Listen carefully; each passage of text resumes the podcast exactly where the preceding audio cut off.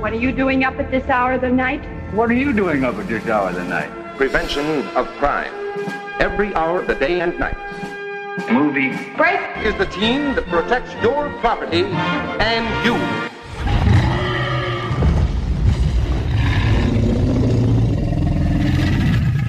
Herzlich willkommen im Jurassic Cast.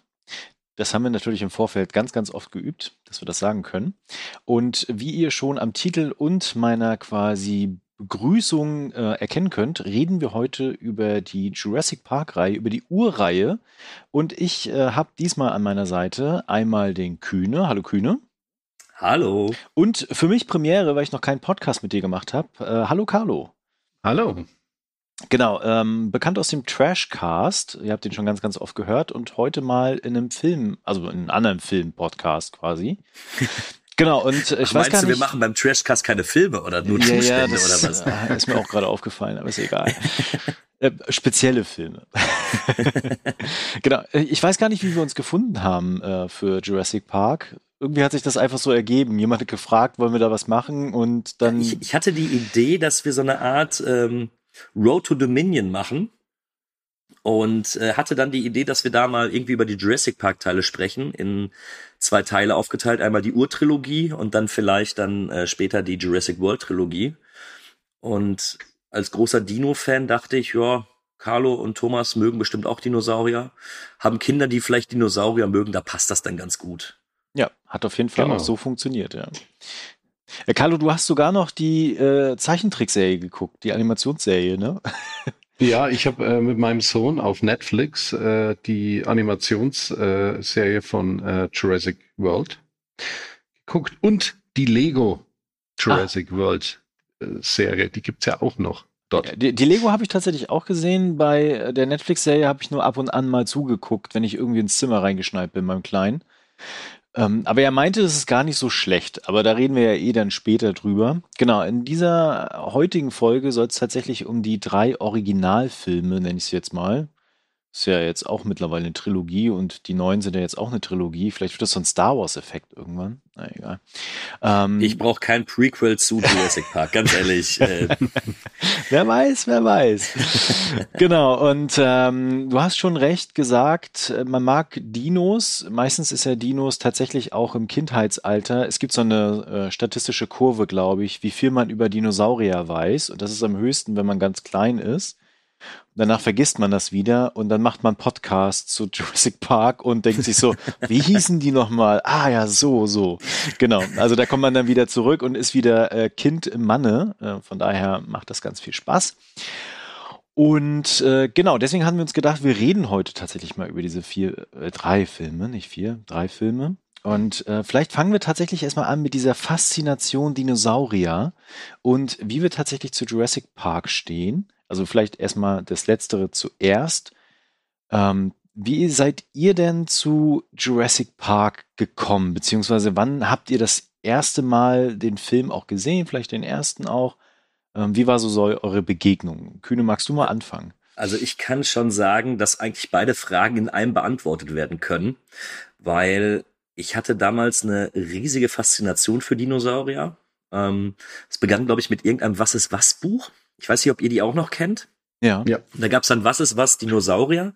Und das hatte mich dann so fasziniert, dass ich, glaube ich, alles an Dinosaurier-Büchern zu Hause hatte, was es dann irgendwie gab. Aber dann eben für Kinder, also nicht die, nicht irgendwelche wissenschaftlichen Abhandlungen darüber. Und kann mich auch noch daran erinnern, dass es damals, ich konnte Fragen beantworten wie, was ist dein drittliebster Dinosaurier? Das war gar kein Problem. da gab's dann, da gab's dann auch ein Ranking. Und es war so, dass ich eben aufgrund der Faszination für Dinosaurier zwar mitbekommen habe, dass es Jurassic Park gibt, aber 1993 mit neun noch etwas zu jung war, um ins Kino zu gehen. Und ihn mir dann, glaube ich, auf Video aus der Videothek ausgeliehen habe damals. Oder haben wir die aus dem Fernsehen aufgenommen? Ich weiß es nicht mehr. Ähm, aber so kam ich zu Jurassic Park. Also es war tatsächlich der Weg darüber, weil ich äh, riesengroßer Dinosaurier-Fan war, äh, viele Figuren hatte oder dann gab's auch so ein, so ein, so ein Sammelband am, am Kiosk noch, wo du dann immer so, so kleine Holzknochen bekommen hast und dir quasi dann so ein eigenes Dinosaurier-Skelett aufbauen konntest. Oh ja. Also ja. riesiger Dino-Fan und dadurch dann natürlich zwangsläufig an Jurassic Park gelangt. Wenn du oder wenn ihr meine Eltern fragen würdet, mein Vater würde sagen, nö, das passte alles. Meine Mutter würde natürlich sagen, viel zu früh. Ich habe da gleich noch eine, eine Anekdote, wenn wir im Film drin sind, äh, wann meine Mutter sich überlegt hat, zweimal ins Kino reinzukommen und dann meinen Vater danach ins Achtung gestellt hat. Aber ich, ich denke, also ich war zehn, als ich den Film gesehen habe, was einfach eben auf meiner, auf meiner ganzen, auf meinem ganzen Dino-Hype dann auch daran gelegen hatte. Okay. Carlo, wie war das bei dir? Ja, in etwa genauso wie bei Kühne. Äh, ganz viele Schleichdinosaurier gehabt zum Spielen. Dann äh, jede Menge Bücher. Dann gab's dieses Dino-Magazin, äh, was Kühne ja schon genannt hat, wo du diesen äh, T-Rex zusammenbauen konntest. Hatte ich auch jede Ausgabe. Ja, Und äh, das war ja alles wirklich in dem Dreh 1993, wie Jurassic Park ins Kino kam und da war ja Dinomania. Ja. Da war ja jeder heiß auf Dinosaurier und äh, ich habe das damals schon sehr registriert. Ich war, war glaube ich, acht, acht Jahre alt und wollte natürlich äh, den Film sehen. und äh, ja, hab's glücklicherweise sogar geschafft ins Kino. Aber meine Eltern sind äh, vor, also praktisch zum Kontrollieren, erstmal abends zusammen ins Kino und haben den Film geguckt. Und dann haben sie entschieden, ob ich ihn gucken kann oder nicht. Und dann bin ich irgendwann mal mit meiner Mutter allein an einem Sonntagnachmittag in die 14.30 Uhr Vorstellung von Jurassic Park. Naja, ja, du glücklicher. Du Ja, glücklicher. Ja, ja. und dann äh, war ich ja natürlich mit acht bist du da ja wirklich weggeblasen. Ne? Ein, ein, ein mordsmäßiges Kinoerlebnis. Ja, so ja, kam die, kam die Faszination für Dinos und äh, die war schon vor Jurassic Park da und das hat alles nur noch äh, verfestigt. Ja. ja, so war das damals. Okay, ja, spannend. Ich hatte übrigens äh, auch so einen zusammenbastelbaren Dino. Das müsste eigentlich auch ein T-Rex gewesen sein und so ein fetter irgendwas, keine Ahnung. Ich habe den Namen vergessen. Der leuchtete nachts. Das war mega. Bestimmt gesundheitlich richtig kacke, aber egal. genau. Und ähm, bei mir natürlich genauso. Dinos höchst faszinierend. Äh, auch äh, etliche Figuren, aber keine Schleich. Ich komme halt ja aus der ehemaligen DDR. Auch wenn wir dann später Zugang zu BRD-Produkten hatten, war das da irgendwie nicht so. Ähm, genau, und ich war sieben, als der ins Kino kam. Also das war auch keine Option, tatsächlich den im Kino zu gucken. Ich habe ihn dann wahrscheinlich später, ich überlege die ganze Zeit, vermutlich zum Kinostart von Teil 2 irgendwann, kam der dann vermutlich einfach oft oder nochmal im Fernsehen dann. Und ich glaube, dann ich habe ich die ihn. Erstausstrahlung war damals im ZDF sogar. Ah, krass, okay. Also Kann- kann ich habe der- den, ich, ich hab den nämlich auch definitiv vor dem, äh, vor dem zweiten gesehen. Ähm, aber ich wollte dich nicht unterbrechen, entschuldige. Nee. Hast du aber. Nee. Aber ich korri korrigiere dich schnell mal, Kühne. Die Free-TV-Premiere war im Januar 97 auf Pro7 um 19.30 Uhr. Ah, okay, ja, spannend. Okay. Vielleicht habe ich genau die gesehen. Also ich bin Ja. mir natürlich nicht sicher, aber ich glaube, es war so. Und da war ich natürlich auch ja, halbwegs alt genug. Ich hatte jetzt auch bei der er erneuten Sichtung von Teil 1 dann überlegt, ob das dann was für meinen Sohn noch schon wäre, weil er hat ja ein FSK 12, ne? Dann überlegt man ja, wie das ist mit Filmen und so. Und nein, ist er nicht. da muss er noch ein bisschen größer und älter werden, äh, weil es ja doch etliche Sequenzen gibt, da bin ich auch immer wieder überrascht, die oh, durchaus ein bisschen düster und mm, ja, nicht so für Kleinstkinder geeignet sind. Und zu jeder dieser Szenen kam meine Mutter ins Zimmer. Sehr gut. Genau, also ähm, deswegen auch Faszination natürlich da für Dinos und dann auch so peu à peu in diese Filmreihe reingekommen. Und mich hat der erste Teil tatsächlich auch als Kind damals einfach völlig weggefegt, weil das auch einfach was völlig Neues war. Genau, die Faszination Dinos, das habe ich mir mal sagen lassen, ist psychologisch auch relativ leicht zu erklären, weil diese Dinosaurier so ein bisschen fremdartig für Kinder natürlich vor allen Dingen sind, so fast außerirdisch mäßig, weil es das einfach nicht mehr gibt. Und gleichzeitig sind die halt so, so groß und robust und ne, be- bewirken bei Kindern eher das Gefühl von wegen, ah, die symbolisieren auch Stärke, sowas. Deswegen ist da eine sehr, sehr starke Faszination einfach da. Und die zieht sich natürlich durch jede Generation. Und ich glaube, das ist auch ein Grund, ähm, warum wir immer noch über Jurassic Park reden. Also nicht nur, weil der erste ein Meilenstein des Kinos ist, da kommen wir ja gleich zu, sondern einfach, weil Dinos drin sind. Ich weiß nicht, wie es euch da geht. Also ich, ich kannte diesen psychologischen Effekt nicht. Äh, Findet aber spannend und auch wirklich nachvollziehbar, weil ich glaube, du musst wirklich nur irgendwo hingucken und jeder hatte irgendwann mal was mit äh, Dinosauriern am Hut und fand das ganz toll. Ähm, meine Vermutung aber, warum es die Jurassic Park Reihe immer noch gibt, ist, glaube ich, weil es weil es rein filmtechnisch, glaube ich, die einfachste Möglichkeit ist, Dinosaurier nochmal unkonventionell auf die Leinwand zu bringen, weil ich habe ein Setting gesetzt, ich kann das immer weiter spinnen, wenn ich möchte und habe nicht das Problem, dass ich erklären muss, warum Dinosaurier irgendwo rumrennen. Ja. Und ich glaube, so habe ich immer schon ganz, ganz gutes Setbuilding für weitere Teile oder generell für die Situation, dass sich Dinos in der heutigen Zeit bewegen, weil sonst bleibt mir ja nur die Option, so einen Film zu drehen, der in der, im, in, ja, damals dann wirklich in der Dinosaurierzeit spielt. Oder Nazis, oder es wird die auf Dinos, Genau, ne? Nazis, die auf Dinos reiten, genau. Ja, oder sowas natürlich dann. Also das schien mir auf jeden Fall so, dass es, äh, ich meine, der, der King Kong, der hat ja noch so Anleihen gehabt mit einer Insel, wo da noch Dinosaurier sind oder so. Aber es wird natürlich ab einem gewissen Moment schwer, das in irgendeiner Art und Weise logisch zu erklären. Und der Grundgedanke vom ersten Teil ist ja schon fast so einfach wie genial. Einfach zu sagen, ja gut, wir haben die geklont und deswegen sind die jetzt in unserer Welt angekommen. Ja. Und das kannst du ja weiterspinnen bis zum geht nicht mehr. Und natürlich Geld. Ja, und natürlich Geld. Das, genau, machen wir uns äh, nichts vor. Also Jurassic World, da reden wir dann später im zweiten Cast ja drüber. Ähm, ja, Money halt, ne? So kann man halt noch ein bisschen was draus machen. Okay. Habt ihr noch was, bevor wir jetzt richtig einsteigen? Nee, ich habe aber Bock, richtig einzusteigen. Na dann, auf, auf. Okay. Dann äh, starten wir doch mal mit dem, womit das alles begonnen hat, und zwar Jurassic Park. Hier auf dieser Privatinsel hat die Wissenschaft die Evolution herausgefordert. Und das Aussterben gehört der Vergangenheit an.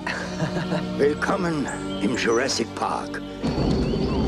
Was haben die hier zu bieten, King Kong? Dinosaurier und Menschen. Darf ich ihn anfassen? Natürlich. Wie könnten wir auch nur die blasseste Ahnung haben von dem, was uns erwartet? Spürst du das auch? Überall brechen die Zäune zusammen. Universal Pictures präsentiert. Ja, das ist schön. Ein Abenteuer, das vor 65 Millionen Jahren begonnen hat. Ich muss jetzt gehen. Sind wir hier in Sicherheit? Ja. Es sei denn, Sie bekommen raus, wie man die Türen öffnet.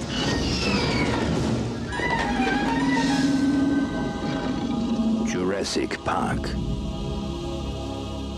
1993, Regie Steven Spielberg, basierend auf Dino Park, mittlerweile heißt er ja anders, das Buch, von äh, Michael Crichton, Crichton? Ja, ne? Oh, ich will es nicht falsch sagen. Äh, aus dem Jahre 1990. Also das Buch gab es äh, vorher drei Jahre und dann ist die Idee entstanden von Steven Spielberg, das tatsächlich umzusetzen. Und mag mal jemand zusammenfassen, worum es im Film geht? Ich überlasse Carlo da gerne den Vortritt, wenn er möchte, sonst würde ich einfach die Inhaltsangabe vom Movie Break vorlesen. Du, du, du darfst. Ich, äh, äh du darfst gerne erzählen. okay. Ähm, wie schon sagte, ich lese die Inhaltsangabe von Movie Break vor. Der schottische Wissenschaftler John Hammond will sich einen Lebenstraum erfüllen. Ein Freizeitpark, ähm, der den Besuchern keine Illusion vermittelt, sondern mit echten Dinosauriern als Attraktion äh, aufwartet. Äh, möglich ist dies durch die Hilfe von Genforschung. Der Wissenschaft ist es gelungen, das Blut aus einem Moskito, äh, das Dino-Blut aus einem Moskito von vor mehreren Millionen Jahren abzuzapfen und die Erbinformation herauszufiltern. Hiermit konnten sie dann die ehemaligen Bewohner der Erde zum Leben erwecken. Die Geldgeber für den Jurassic Freizeitpark sind skeptisch, ob sich die Idee Hammonds realisieren lässt. Äh, deshalb braucht er einige Urzeitforscher, die ihm bei der Rentabilität seiner Pläne bestätigen können. Ausgesucht hat er sich Dr. Alan Grant und Dr. Ellie Settler, die er bei seinen Ausgrabungen stört, dann aber doch überzeugen kann, ihn zu begleiten. Außerdem hat er noch ein Sachverständ, äh, hat er noch hat er als Sachverständigen noch den abgedrehten Ian Malcolm gewinnen können. Auf der Freizeitparkinsel angekommen, läuft dann alles nicht so, wie Hammond sich das vorgestellt hat. Die Technik hat noch Kinderkrankheiten und der für den Computer verantwortliche Mann ist mit seinem Gehalt nicht zufrieden, wodurch er bestechlich geworden ist. Wegen dieser beiden Faktoren kommt es bei der ersten vollautomatischen Tour durch den Park zu einem Systemausfall und die Touristen, die Wissenschaftler, Sponsoren und zu allem Überfluss noch die Enkel Hammonds müssen sehen, wie sie alleine mit den Urzeitbewohnern fertig werden. Ich hätte sie vielleicht vorher lesen sollen. Sie ist sehr lang, aber richtig. Wird im Film erwähnt, dass er Schotte ist? Ich habe die ganze Zeit überlegt gerade. Nicht so wirklich. Weiß ich nicht. Was auf Movie Break steht, ist aber immer wahr. Ja, ja, das ist auf jeden Fall wahr. ähm, genau, da steht schon ganz, ganz viel drin, was, glaube ich, den Film auch richtig gut macht tatsächlich. Ähm, genau, aber die große Frage ist tatsächlich, was macht den Film auch heute noch so besonders? Und ich glaube, jetzt könnt ihr einfach mal loslegen und quasi so querbeet. Ich dachte erst, wir gehen so ein bisschen durch den Film, aber ich glaube, das macht einfach jetzt keinen Sinn, sondern tatsächlich einfach querbeet so raushauen. Was sind für euch so Dinge, wo ihr sagt, das ist genau der Knackpunkt? Weil ich glaube, das kann ich schon mal sagen, wir sind uns, glaube ich, alle relativ einig, dass der Film einfach ein Meisterwerk ist, oder? Ja. Ja, genau. genau, deswegen die Frage an euch, was macht den Film auch heute vor allen Dingen noch so besonders? Also ich starte mal kühne. Ja, mach mal. ja, also ich versuche trotzdem mal mich wegen so durchzuhangeln, einfach äh, chronologisch. Ähm, der Film geht schon mal stark los. Äh, diese Ankunft äh, an dem Raptorengehege, wo ein äh, neues Tier praktisch äh, in den Käfig gelassen wird und das dann zum kleinen Zwischenfall kommt, wo äh, dieser Jurassic Park äh, äh Mitarbeiter praktisch ins Gehege gezogen wird das ist schon mal so ein Einstieg, der, der drückt dich schon mal gleich in Kinosessel. Ja? Da passiert schon mal was gleich. Bester Einstieg. Naja, und dann äh, steigt man so langsam in die Story ein. Dann dauert's äh, etwas, bis dann wirklich die Dino-Action oder bis der erste Dinosaurier dann zu sehen ist. Und ja, dann kommt natürlich die Filmgeschichte, äh, Geschichtssequenz schlechthin.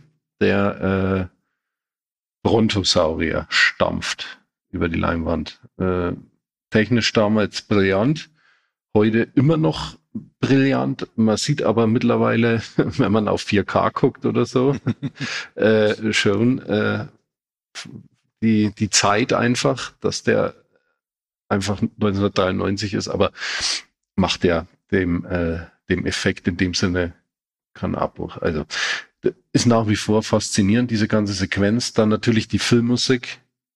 Äh, ist, glaube ich, mit die, die beste Filmmusik in einem 90er Jahre Blockbuster von John Williams.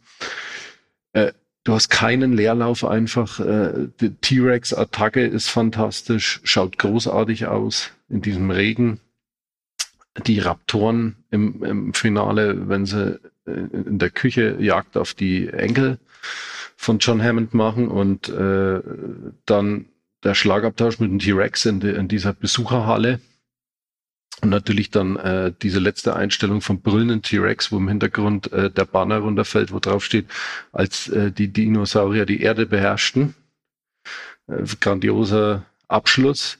Und ja, es gibt, gibt immer, überall entdeckst du auch jetzt noch viele Details, die einfach ja, großes Film-Kino-Erlebnis für einen sind äh, und die ruhigen Momente auch, finde ich so, so stark, äh, wenn äh, Dr. Grant äh, in dem Baum mit den zwei Kids äh, sein Nachtquartier da aufschlägt, äh, um in Sicherheit zu sein von den gefräßigen Dinos und die Musik da auch einfach diese, diese sanften Klänge da von John Williams einfach drüber laufen. Also es ist äh, Kinomagier pur. Also ich, ich versuche mich jetzt auch gleich da wieder rauszunehmen, weil sonst erzähle ich zwei Stunden über Jurassic Park. Äh, es ist einfach großartig, hat in all den Jahrzehnten ja mittlerweile nicht an Faszination verloren. Das ist einfach äh, cineastisches Meisterwerk und äh, war damals auch von dem, ja, gut, man kann sagen, Science-Fiction-Aspekt mit, mit der Klonerei, was ja mittlerweile gar nicht mehr so sehr Science-Fiction ist, war das ja sehr, sehr interessant. Es ist, ist auch kein oberflächlicher Blockbuster. Es ist Dino-Action, aber er bringt ja irgendwo noch eine Botschaft mit. und keine doofe Botschaft. Also der, der Film ist perfekt getimed. So. Ich, glaub, ich glaube, das ist auch das, was ihm so besonders macht, dass er nicht nur einfach äh, Action-Blockbuster oder Science-Fiction irgendwas dahinstellt, ja. sondern tatsächlich viele Fragen auch aufwirft. Ne? Also die über die ganze Geschichte hinweg tatsächlich. Wie ist denn das, wenn wir technologisch diese Macht haben? Ist es dann moralisch vertretbar, so einen Freizeitpark daraus zu machen und diese äh, Viecher einfach zu klonen quasi und dort einzusperren, um sie irgendwie dann anzugucken beispielsweise? Oder ähm, was ist denn mit dem Menschen tatsächlich im Verhältnis zu den Dinosauriern oder auch mit der Chaos-Theorie beispielsweise? Das Leben findet seinen Weg. Also ich glaube, das macht tatsächlich sehr, sehr viel aus. Ihr kennt das Buch beide. Ich weiß nicht, ja. wie es da drin ist, äh, ob das alles so auch eins zu eins in dem Buch wiederzufinden ist. Das könnt ihr mal ganz kurz beantworten. Äh, ja, oh, das ist schon ein paar Jährchen her, dass ich das Buch gelesen habe.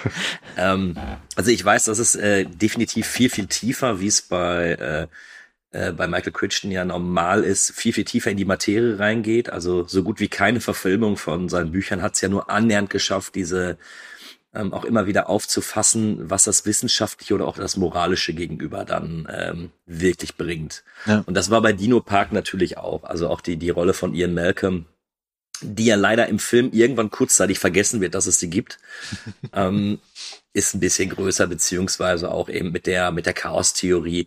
Es wird häufiger darauf eingegangen und äh, ah ja, okay. es, ist, es ist etwas mehr. Aber das kannst du natürlich auch nicht alles in, einen, in so einen Zwei-Stunden-Film reinpacken. Ne? Nee, das ist klar. Und was, glaube ich, eine der größten Faszinationen aus ist, Carlo, du hast es gerade schon gesagt am Anfang, ähm, wir haben zwar diese Predator-Sequenz, wo der eine Dino-Futter wird, im zweiten Teil wird er aber nicht ernannt, bei den Todesopfern übrigens, ist mir aufgefallen.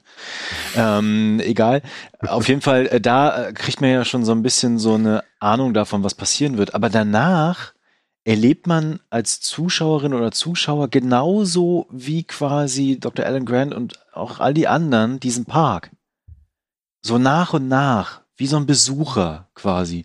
Und mhm. das ist immer noch richtig geniales Drehbuch tatsächlich. Also mir ist wieder aufgefallen, ich, ich weiß gar nicht, wie oft ich den Film jetzt schon gesehen habe, ähm, dass man ihn wirklich auch mit zwei unterschiedlichen Aspekten gucken kann. Weil ich bin mir sicher, als ich ihn damals mit äh, neun oder zehn gesehen habe, ging es mir einfach nur um die Größe. So, da, da sind einfach Dinosaurier und die sehen auch so aus, wie ich mir das in etwa vorstelle aus den mhm. Büchern. Ja. Das war dieser, dieser, dieser eigentliche diese Faszination, die mich da bekommen hat. Ich meine, klar, es gab ja damals noch diese, war das Ray Harryhausen Filme, wo sie dann in Stop mhm. Motion dann da die Dinosaurier da hingebracht haben. Das war ja alles so, hm, das hat mich als Zehnjähriger nicht unbedingt abgeholt. Aber als ich ihn da gesehen habe, ich, ich war, ich muss mit offenem Mund da gesessen haben und mir gedacht haben, boah, boah, es muss das Größte gewesen sein, was ich bis, bis dato gesehen habe. Da bin ich mir relativ sicher. Mhm. Ähm, aber ich finde es eben interessant, dass im, im im Alter äh, man doch dann vielleicht ganz, ganz andere Dinge dann wahrnimmt. Und eben, das ist dann vielleicht die philosophische Frage, das ist dann eventuell auch die Chaos-Theorie. Aber eben auch, was den Film in meinen Augen zu einem Meisterwerk macht, ist, wie die Szenen an sich ausgearbeitet sind. Und mir fällt immer wieder auf, dass die, ich meine, ich, ich mache jetzt schon mal einen kurzen Sprung zu unserem zweiten Cast mit Jurassic World, der ja viel, viel mehr Actionsequenzen hat, aber keine bleibt dir im Kopf. Mhm. Hingegen der Ausbruch vom T-Rex mit den, mit den, ähm, mit den Jeeps, die davor stehen. Also ich sitz immer noch heute da und habe einfach schwitzige Hände, weil ich das so unglaublich spannend finde, diese ganze Sequenz. Und das ist es im Moment einfach, was für mich dann äh, Jurassic Park ausmacht. Es ist für mich einfach absolute Spannungskino im Blockbuster-Bereich, ja. ähm, weil ich die, weil in Anführungsstrichen die wenigen längeren Actionsequenzen sind so genial ausgearbeitet, dass ich selbst eben noch äh, so, so viele Jahre später sagen kann, wow, geil. Weil hier die Action tatsächlich auch eine Geschichte erzählt, beziehungsweise die Geschichte ja voranbringt. Ja. Und das ist kurios, weil in Teil 2, auch unter der Regie von Steven Spielberg, hier schon mal ein bisschen Foreshadowing, schafft er das nicht oder nur wenig tatsächlich. Aber hier im ersten erzählen diese ganzen Sequenzen tatsächlich diese Handlung voran und sind nicht einfach zum Selbstzweck da, um irgendwie Schauwerte herzustellen. Und sie sind natürlich auch technisch beeindruckend. Das kommt dann dazu. Ja. Ja, aber auch, äh, also jeder Schritt vom T-Rex, du, du kannst ihn quasi spüren, wenn du dir den ersten Jurassic Park anguckst. Ja. Und ähm, ich denke, wir werden in den, äh, in den, bei den kommenden Filmen drauf zu, äh, zu sprechen kommen, dass es da dann nicht mehr der Fall ist. Mhm. Aber hier, man, es beginnt natürlich mit dieser ikonischen Szene, wenn sie im Auto sitzen und das, das, das Wasser in dem Glas vibriert. Aber ich habe auch später das Gefühl, wenn die in dem Park sind und der T-Rex nähert sich, man spürt das einfach. Man, man merkt, wie sich der Boden bewegt, wie sich das Ganze drumherum bewegt. Und da sind, da sind so viele Kleinigkeiten, auf die man eben achten kann, die einfach diese, diese enorme Größe der Viecher einfach auch darstellt. Und also mich fesselt's jedes Mal erneut. Mhm. Vor allem äh, die Sequenz auch, wo der T-Rex ins Auto äh, lugt mit einem Auge. Mhm. Das ist äh, so eine Sequenz, die werde ich wahrscheinlich bis an Ende meiner Tage nicht vergessen. die haben ja, ist irgendwie total eingebrannt. Die haben ja viel mit Animatronik gearbeitet. Ähm, heute so ein bisschen unvorstellbar. Heute klatscht es einfach ein Computer rein und fertig ist, aber das ist vielleicht auch eines der großen Probleme, was so manche Blockbuster haben. Und ähm, nichtsdestotrotz gab es ja damals aber auch mit äh, ILM, also quasi Industrial Light and Magic, ja ein Studio, was dann so erstmals CGI, der Dino, der rennt zum Beispiel, ist komplett aus dem Computer entstanden. Witzig, ähm, dass du das ansprichst, wenn ich einmal kurz reingrätschen darf. Ja. Ähm, Bleiben wir mal bei dieser Sequenz mit dem T-Rex. Da haben sie ja, wie du schon sagtest, sehr viel mit Animatronik gearbeitet und einem riesigen T-Rex-Kopf, der dann die Scheibe in den, in den genau. Jeep reindrückt und sowas.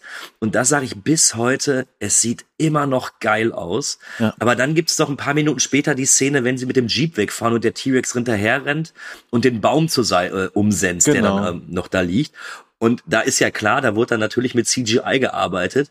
Und das ist witzigerweise gar nicht mehr so gut gealtert. Also tatsächlich aus heutiger Sicht muss ich sagen, obwohl es Animatronik ist, sieht es einfach immer noch besser aus als die Sequenzen, wenn sie dann eben mal in den, in den wenigen Einstellungen dann CGI benutzt haben. Und das ist dann eben auch so ein Ding, da merkst du einfach, da sind Leute am Werk gewesen, die können es einfach, die machen es einfach auch gut. Ja. Die haben sich Zeit dafür gelassen. Und das finde ich bis heute atemberaubend. Ein, ein Herz für handgemachte Effekte.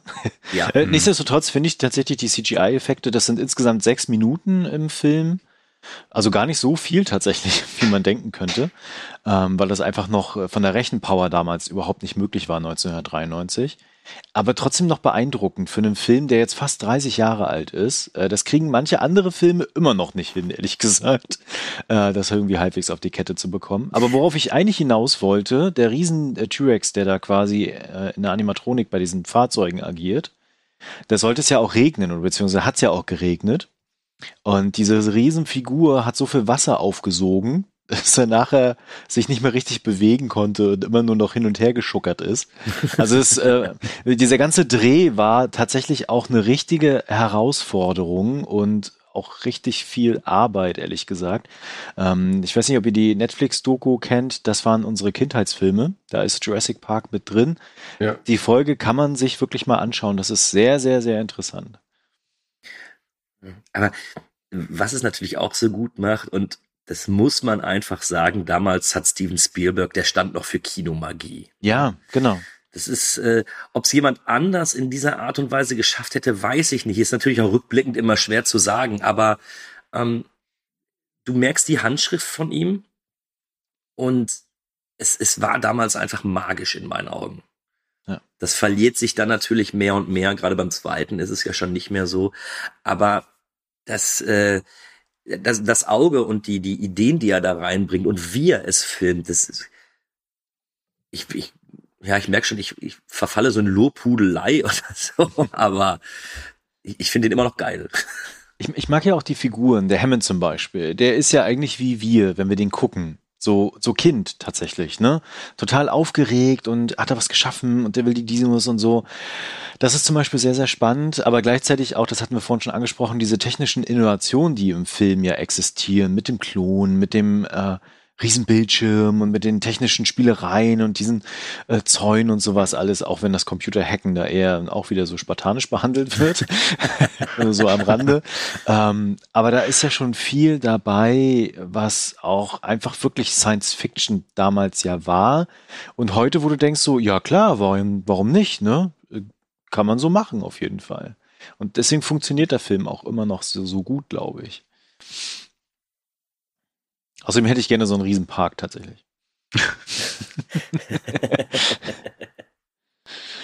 ja, es ist, äh, du schaffst, oder das, was ich auch gerade meinte, diese, diese ausgearbeiteten Actionsequenzen alleine verschaffen dir ja schon eine Art von einem spannenden Film. Ja. Jetzt mal ungeachtet der Story, der Figuren, kannst du den Film ja auch rein theoretisch als normalen Blockbuster nehmen, den du dir anguckst, Kopf abschaltest und sagst, ja, ich bekomme jetzt einfach zwei Stunden gute Action geboten.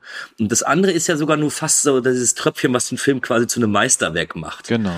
Aber selbst wenn man eben äh, zu den Menschen gehört, die sich damit nicht unbedingt ähm, nicht unbedingt auseinandersetzen, die das egal ist und die einfach nur Schauwerte haben, da hast du natürlich alles. Also auch die Verfolgungsjagd mit den Raptoren, also jetzt mal ehrlich, mega gut. Funktioniert immer noch super als Spannungskino, als äh, spannende Actionsequenz, sieht fantastisch aus und ähm, du kannst ihn, das meinte ich vorhin, du kannst ihn auf so vielen Ebenen gucken. Genau, und äh, die Figuren machen halt auch viel aus, ehrlich gesagt, ja. als, als Kit quasi zwischen diesen einzelnen Szenen und Sequenzen. Und es ist natürlich auch sehr geschickt gewählt, dass zwei Kinder mit drin vorkommen. Weil so wie ich bei Hammond meinte, von wegen, das ist diese, dieses spielerische Kind, was so äh, Dino begeistert und technisch begeistert ist, ne? Haben wir halt auch diese beiden Kinder, die quasi wie wir damals als Kinder aus den Augen der Kinder heraus das erleben, aber gleichzeitig auch diesen Schrecken am Ende haben. Und diese äh, Sequenz, weil du es gerade angesprochen hattest, mit den Raptoren, beispielsweise in der Küche, ist auch, funktioniert auch deswegen so hervorragend, weil man sich, glaube ich, sehr, sehr gut in diese Figuren auch hineinversetzen kann. Hm. Welche Figur ich allerdings nicht mag, tatsächlich, das kann ich schon mal sagen, ist äh, Jeff Goldblums Malcolm. Es tut mir leid. Oh, der war einfach ein Können bisschen. wir an dieser Stelle den Cast bitte beenden? also, das ist mir jetzt nochmal aufgefallen beim Rewatch. Oh, das ist einfach ein bisschen too much. Ja. Also ich fand ihn immer äh, ziemlich cool. ja, wenn er da oben ohne quasi irgendwo so rumsitzt und sich regelt und hm. Naja, also ich weiß nicht so ganz genau, warum du ihn nicht magst, aber er verhält sich eben wie jeder andere Wissenschaftler auch. Ähm, selbst Alan Grant, der dann da immer mit seiner Raptorenkralle rumläuft und jedem klar machen will, Dinosaurier sind so gefährlich, weil sie dich töten, wenn sie dich sehen und sowas. Ähm, er vertritt, also ihr Malcolm, der vertritt ja auch nur so eine Chaos-Theorie. Und wenn du irgendwo das anwenden kannst und wenn du sagen kannst, das Leben findet einen Weg, dann ja wohl in diesem Park. Ja. Und dementsprechend, äh, ich persönlich kann es nicht nachvollziehen. Äh, ich mochte ihn immer ganz gerne, weil er natürlich auch so ein bisschen für die für die lockeren Sprüche dann zuständig ist, ähm, die das Ganze ja auch noch mal so ein bisschen ja, ich will nicht, der Film ist nicht witzig, aber da muss ich doch das eine oder andere Mal schmunzeln, wenn er dann dabei ist. Ja, es lockert das ein bisschen auf, das stimmt. Ja, genau, genau. Was ich halt interessant finde, nochmal auf die Figuren jetzt, wenn wir eh schon bei dem Punkt sind, ähm, Samuel L. Jackson, rauchend als cooler Techniker, das fand ich auch immer ziemlich nice. Ähm, damals ja noch beginnt in seiner Karriere und noch gar nicht so richtig krass den Durchbruch gehabt. Und was mir jetzt beim Rewatch aufgefallen ist, der Wissenschaftler, der quasi erklärt, wie das mit diesen Dino-Eiern und bla bla bla funktioniert, ist äh, tatsächlich B.D. Wong, der ja auch in Jurassic World die gleiche Rolle wieder übernimmt. Ja. Das wusstest du nicht? Nee, das habe ich nicht mehr auf dem Schirm gehabt. Ach so, und, okay. Genau, und äh, ich, ich finde dafür, dass er vor 30 Jahren da quasi schon in diesem Film mitgespielt hat, hat er sich echt gut gehalten, muss ich gestehen. ja, also, ja. ja Gut, BD Wong ist, ja. Er hat ja nur gut. eine kleine Rolle, so eine kleine Sprechrolle so, aber es. Äh, ich finde ihn in Jurassic Park noch in Ordnung, weil du eben, du, das große Problem ist ja, du musst ja etwas ha oder du musst ja jemanden haben, der die Situation auch erklärt. Und ich finde es ja sogar ganz witzig, dass sie das eben mit dieser, mit dieser animierten Sequenz eigentlich machen, wo dir ja komplett erklärt wird, wie funktioniert der Park. Ja, und dann. Also wie haben wir weg. das gemacht? und das finde ich eigentlich ganz gut, weil das natürlich natürlich ist es für Kinder gemacht, aber so versteht auch jedes Kind, der diesen Film sieht und sagt, ja, okay, ich habe gerade eben Genetik verstanden. So ja. hat man natürlich nicht. So. Aber das ist natürlich ganz gut und ja, BD Wong, der da ein bisschen, okay. In dem Film stört er mich nicht. Ähm, im, in den Jurassic World Film finde ich ihn nur Scheiße. aber, er hat, aber der war mit Sicherheit 1993 äh, nicht äh, als Bösewicht geplant. Nee, definitiv nicht. Furchtbar. Ja, und Samuel L. Jackson natürlich irgendwo äh, coole Sau. Auch da noch. Ich wusste gar nicht, dass man Zigaretten so lange im Mund halten kann, bevor man äh, die dann einfach. Ich dachte, dann verbrennt man sich, aber nun gut. Das äh, ist dann eben sein Ding. Und äh, er hat die zweite Szene beschert, wo nämlich meine Mutter reinkam, nämlich in den Bunker. ja, hast du mal eine Hand? Das, ah, furchtbar.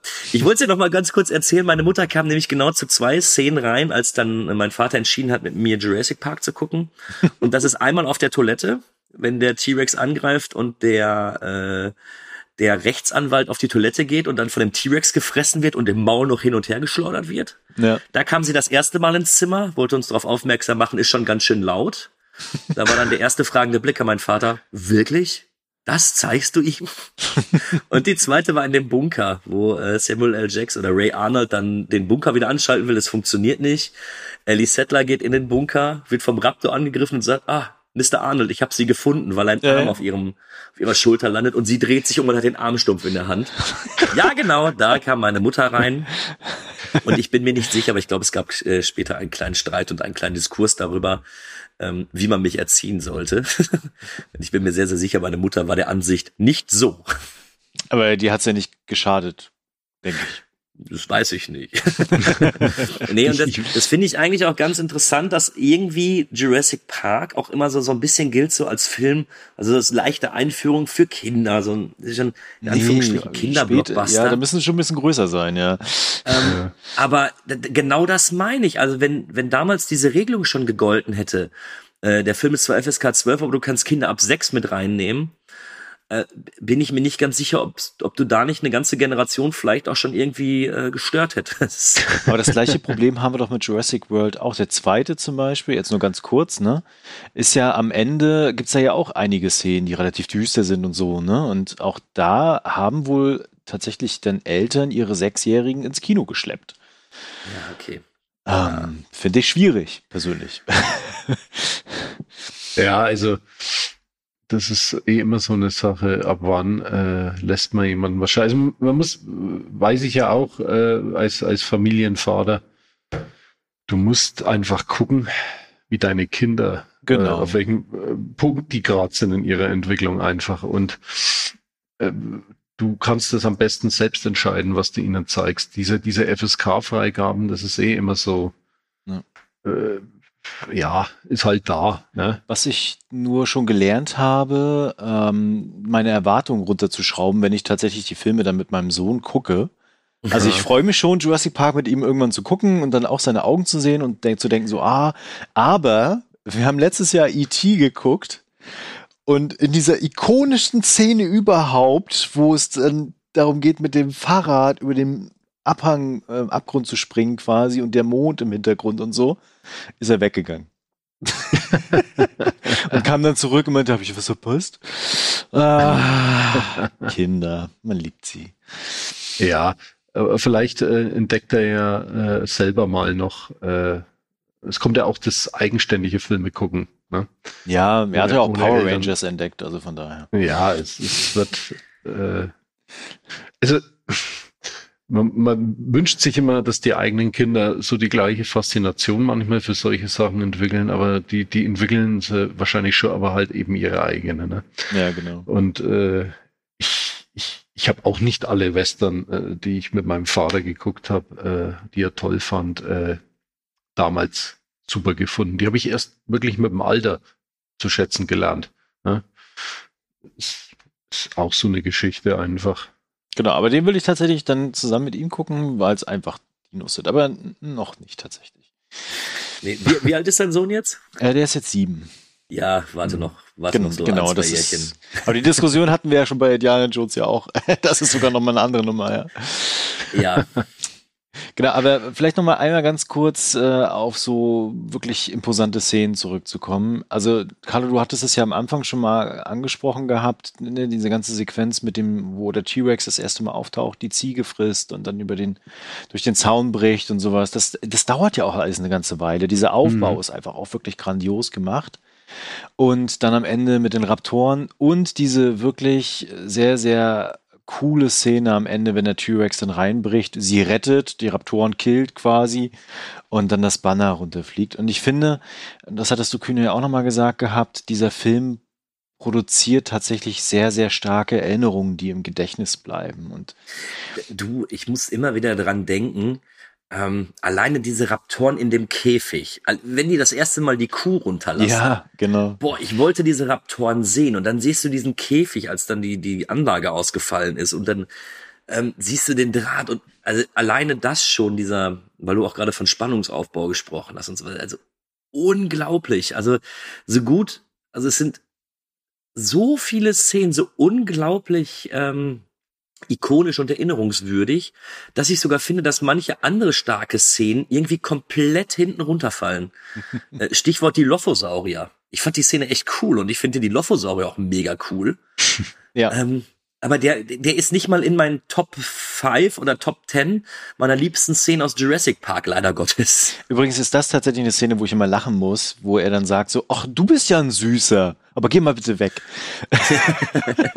das ist großartig. Aber das ist aber dann auch eine Sequenz, äh, die dann auch schon richtig gut zeigt, diese Dinos im Jurassic Park sind äh, eigentlich wirklich richtige bedrohliche Viecher. Ja. Die, das ist äh, so intensiv kam das dann in den späteren Filmen nicht mehr so rüber, habe ich jetzt bei dem Rewatch einfach auch gemerkt von der gesamten Reihe.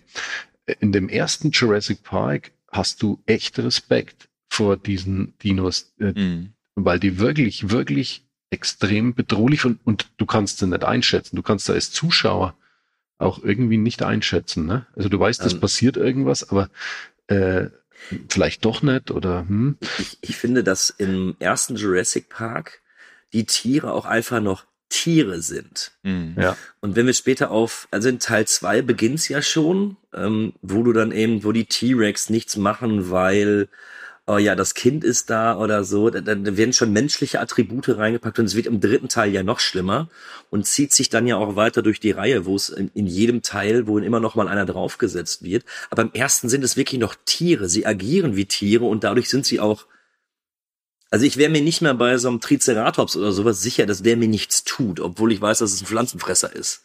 Wenn du dem zu nahe kommst, ne? So, ja, als wenn du nach so zu nahe kommst.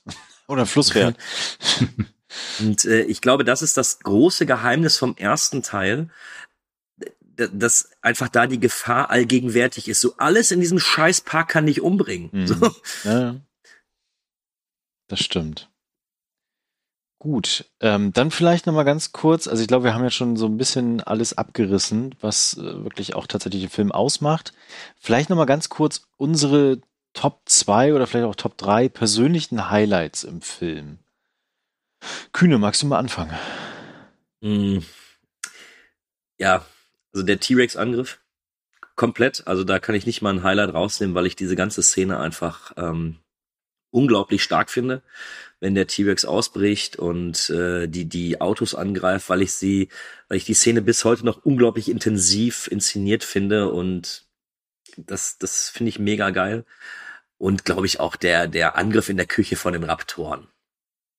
Mhm. So, das ist äh, alleine die Idee zu sagen, so bis dato waren ja auch Dinosaurier nur in ihrem eigenen Habitat unterwegs. Mhm. Aber spätestens in der Küche merkst du einfach, okay, wir sind an einem Punkt angelangt, wo Dinosaurier in unserer Welt existieren, zumindest in der Filmwelt. Und das ist so ein schöner Kontrast gewesen. Alleine wenn ich an diese Spiegelsequenz denke, wenn der Junge dann dahinter sitzt, die die Klappe zumachen will und der Raptor sieht in der Spiegelung das Ganze. Ähm, unglaublich gut. Also mag ich unglaublich gerne.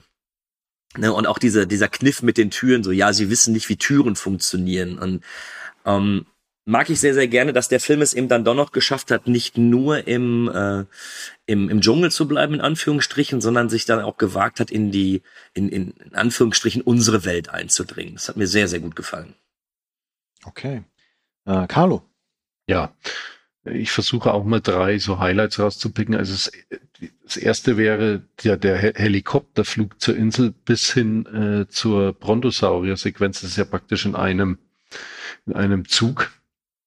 Die finde ich total fantastisch, weil äh, da merkst du einfach, äh, da passiert jetzt gleich was Phänomenales, großartiges Abenteuer äh, steht vor der Tür. Dann natürlich auch äh, die Raptoren-Sequenz.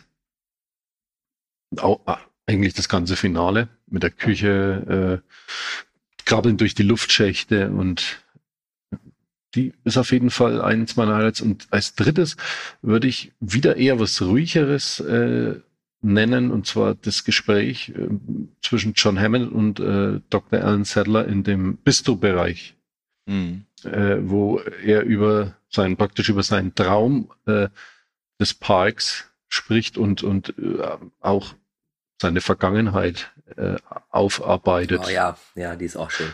Äh, das ist auch so eine richtig äh, tolle oder Lieblingssequenz einfach von mir. Okay.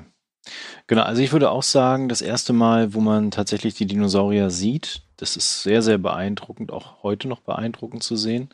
Dann die ganze T-Rex-Sequenz, oh, Gänsehaut.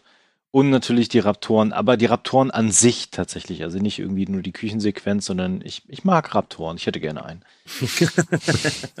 ähm, gibt es irgendwas, was euch nicht gefällt? Ich habe ja schon gesagt, äh, Malcolm ist nicht so mein Ding an manchen Stellen, also jetzt nicht gänzlich, aber so manchmal. Ich, ich finde es heute, aus heutiger Sicht, finde ich diese Hacker-Sequenz schwierig. Also, ja. wie man sich vorstellt, wie, wie das äh, Internet oder das Intranet und sowas funktioniert, äh, finde ich aus heutiger Sicht schwierig. Aber was soll ich dem Film vorwerfen? So, es ist 1993. Ähm, das heißt, also wenn ich mir was raussuchen müsste, was mir nicht gefällt, wäre es, glaube ich, diese Sequenz, wenn die dann da dran sitzen und dann das kleine Mädchen eben weiß, wie man äh, wie man da alles fertig macht, weil sie zu Hause eine Hackerin ist. Eine Hackerin, sagen die übrigens ja. in der deutschen Aber es ist, es ist eben, das ist jetzt wirklich Suchen, muss ich zugeben. Also ja. das ist jetzt wirklich einfach ein Fehler Suchen, weil in, im Blick auf 1993 sage ich, okay, gut, vielleicht kann man, konnte man das damals so glauben. Aber wie gesagt, ich finde den Film nahezu perfekt, aber das wäre jetzt eine der ganz, ganz wenigen Szenen, wo ich sagen würde, ah, okay. Hm, Carlo, hast du was? Ja, also kann mich der Kühne nur anschließen. Ähm, ist schwierig, äh, gibt eigentlich nichts, was ich äh, bemängeln würde. Das Einzige, was ich aber schon seit Jahrzehnten bemängel, ist, dass der T-Rex in der äh, Schlusssequenz, bevor er sich die Raptoren schnappt, du nicht mitbekommst, dass er im Anmarsch ist. Vorher mhm. ein Mordsgetrampel und auf einmal ist er einfach im Bild und äh, man hat ihn nicht kommen hören. Aber ich habe noch mal, wenn wir jetzt mal hier als äh, Jurassic Park Fans zusammensitzen, ja. ich muss euch eine Frage stellen, die mich seit Jahrzehnten beschäftigt. Wo kommt die Schlucht her, wo der T-Rex den Jeep runtertritt? Ja, das ist tatsächlich ein bisschen schwierig, ja. Also das habe ich, ich hab bis heute das nicht verstanden, wo diese Schlucht auf einmal herkommt. Das ist tatsächlich, glaube ich, einfach. Das ist wirklich ein, so ein lapidarer Filmfehler. Das ist ein Filmfehler tatsächlich, ja. Weil das würde ja ähm. bedeuten, dass der T-Rex kommt ja so ein bisschen von rechts, da ist dann äh, Bodennähe, ne? Genau, und da steht ja auch noch die Ziege. Genau, und links geht's quasi einfach mal so 30 Meter runter, so direkt. ja. Ja. Aber gut, dann habe ich hier vielleicht noch was. Das ist natürlich blöd, führt aber auch mit der mit der ganzen Jeep-Sequenz und so auch zu einer unglaublichen Spannungssequenz. Also genau. von daher kann ich dem auch nicht böse sein. Und man sieht also ja nie, nie, gänzlich, wie das Gelände dahinter aussieht. Also ja. von daher kann es ja durchaus sein. So. Ich habe immer gedacht, äh, das ist extra tief eingelassen, weil der so groß ist. Ja, aber dann hätte er ja nicht direkt auf einer Höhe mit der Ziege und so, das funktioniert nicht. Na, vielleicht war die auf einer Anhöhe. Dort ja, aber der T-Rex kann doch mit seinem kurzen Stummelärmchen den nicht, oberen nicht, nicht Zaun oder so, genau. Wir sollten mal das Gehege begutachten. Ja, genau. Okay, dann würde ich mal Jurassic Park verlassen und zu Jurassic Park kommen. Und zwar der Anlage B. Und zwar sprechen wir jetzt über Jurassic Park 2. Ist das nicht toll? Oh ja, so fängt es immer an. Aber dann geht das Geschrei los und man rennt um sein Leben. Was war denn das? Lauf. Lauf so schnell du kannst. Holt uns sofort hier raus! Dinosaurier von der Insel wegzuschaffen, ist die schlechteste Idee in der Geschichte vieler schlechter Ideen. Ich warte nicht mehr. Hiermit ist die Jagdsaison eröffnet. Nicht bewegen! Was ist das? Mami ist unheimlich sauer.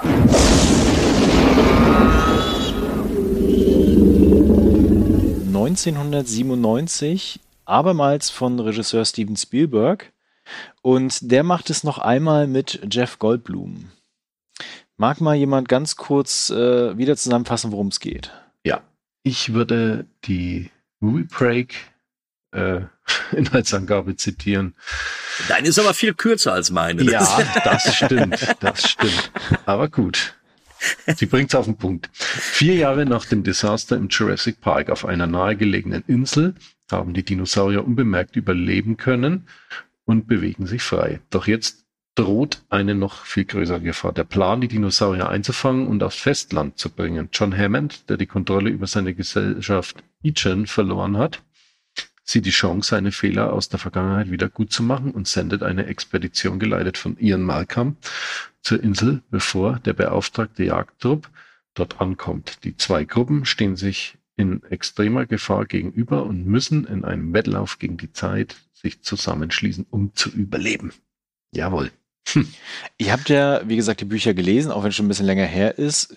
Wird das da übrigens auch irgendwie erwähnt, dass die Dinos sterben, weil sie so ein Protein nicht bekommen, aber auf der zweiten Insel gibt es Soja und das fressen sie und dann ist alles gut? Ähm, kann ich dir nicht mehr sagen. Kann ich dir auch okay, nicht mehr sagen. Okay, gut, alles klar. Wenn ihr das wisst, an die Zuhörerinnen und Zuhörer, schreibt es gerne in die Kommentare. Das hatte mich nämlich irgendwie beschäftigt die letzten Tage. Ähm, genau, wir haben das Sequel und ich stelle jetzt einfach mal die Frage, ist das Sequel völlig gescheitert oder ist es gelungen? Mm, es ist äh, gescheitert und gelungen. ja. Äh, sowohl als auch. Es ist äh, die Fortsetzung, die absolut nötig war. 1997, auf die alle Welt gewartet hat. Äh, er ist schon auch wieder ein starker Blockbuster, zum Teil. Er ist aber natürlich, und das ist vielleicht auch einfach, naja, vielleicht der Umwandlung des Romans ins Drehbuch äh, geschuldet, dass er dann doch zu sehr eben auf größer, schneller, lauter äh, macht und natürlich mehr Spektakel sein möchte und dabei einfach ähm, die, diese doch wissenschaftlichen Aspekte, die auch durchaus im zweiten Buch noch vorhanden sind, ähm, einfach außer Acht lässt. Also es wird dann doch schon eher so eine, so eine Vergnügungspark-Attraktion, wo du durchheizt mit modsmäßigem Schauwert. Und äh, ist mir jetzt auch beim zweiten Mal, äh, oder was heißt beim zweiten Mal, ist jetzt beim, bei, beim Rewatch besser gesagt äh, aufgefallen. Ähm, es ist erstens einer der schlechtesten Spielberg-Filme überhaupt. Mhm. Und zweitens äh, war der damals 1997 mit zwölf Jahren, äh, war der einfach, äh, hat er anders gewirkt. Wenn du den jetzt als Erwachsener guckst, da siehst du dann die Schwächen. Ne?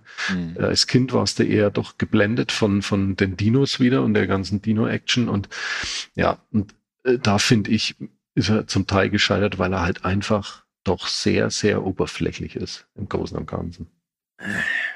Ja. Ich, ich mag die Frage nicht. es tut mir leid, ich, ich habe sie gestellt. Ich mag die Frage wirklich nicht. ähm, weil ich sie einfach nicht leicht beantworten kann. Ich finde, die Fortsetzung selber ist die einzigst logische Alternative, das in irgendeiner Art und Weise fortzusetzen. Mhm. Ähm, ich, ich finde es cool, dass ich zwar äh, mich noch in dem, zumindest in, in den ersten zwei Drittel in dem gleichen Setting befinde, was aber doch noch irgendwie etwas anderes und etwas Neues zeigt. Ich finde manche Actionsequenzen im zweiten Teil nicht besser als im ersten, aber fast genauso gut. Und für mich hat der zweite vielleicht auch eine irrationale Angst betitelt, was der erste Teil nicht geschafft hat, und äh, Stichwort hohes Gras. ich, ich, liebe diese Sequenz mit dem hohen Gras. Ähm, das heißt eigentlich, die ersten zwei Drittel finde ich den Film wirklich gelungen. Und äh, sage zwar, okay, der ist schlechter als der erste, keine Frage, weil mir da im, im zweiten die Figuren nicht so gut gefallen und äh, die Action marginal schlechter ist, aber eben etwas schlechter ist. Was für mich den Film aber wirklich kaputt macht, ist das Ende. Also diese King Kong Anleihen, auf die wir später bestimmt noch mal etwas genauer zu sprechen kommen, ich finde sie so scheiße. Und die fand ich als Kind noch ganz okay, da fand ich das auch lustig. Aber wenn du älter als zwölf bist und ähm, ich war damals, als er im Kino lief, eben genau zwölf, äh, dann funktioniert's nicht mehr. Und der Film würde bei mir wesentlich besser abschneiden, wenn ich noch äh, noch eine weitere größere Actionsequenz auf der Insel gehabt hätte, als dass ich den T-Rex in die Stadt hole, weil das finde ich einfach nur saublöd. Und dementsprechend möchte ich den Film gerne besser finden, als ich ihn finde, ähm, honoriere aber das, was er in den ersten zwei Dritteln schafft. Und eben, dass er für einen Film, der eigentlich keine Fortsetzung hätte kriegen können, das zumindest halbwegs nachvollziehbar macht, wieso es denn dazu kommt. Mhm. Ich, ich finde ihn jetzt auch nach dem Rewatch immer noch interessant und auch immer noch gut funktionierend als so einen spaßigen Blockbuster, der sehr auf Tempo setzt und äh, sehr, sehr viel auf ah, noch mehr und größer und sowas setzt. Und das ist an vielen Stellen auch tatsächlich in Ordnung. Gebe euch aber insofern recht. Also erstens ist es cool, dann ein Sequel zu haben, dass die Geschichte weitergeht, aber er ist irgendwie er fällt tatsächlich sehr stark ab gegenüber seinem Erstling und das liegt unter anderem an diesem Bruch am Ende. Ich nenne es auch tatsächlich Bruch am Ende, weil man da gefühlt so einen zweiten Film nochmal drangehängt hat mit dieser ganzen Sequenz.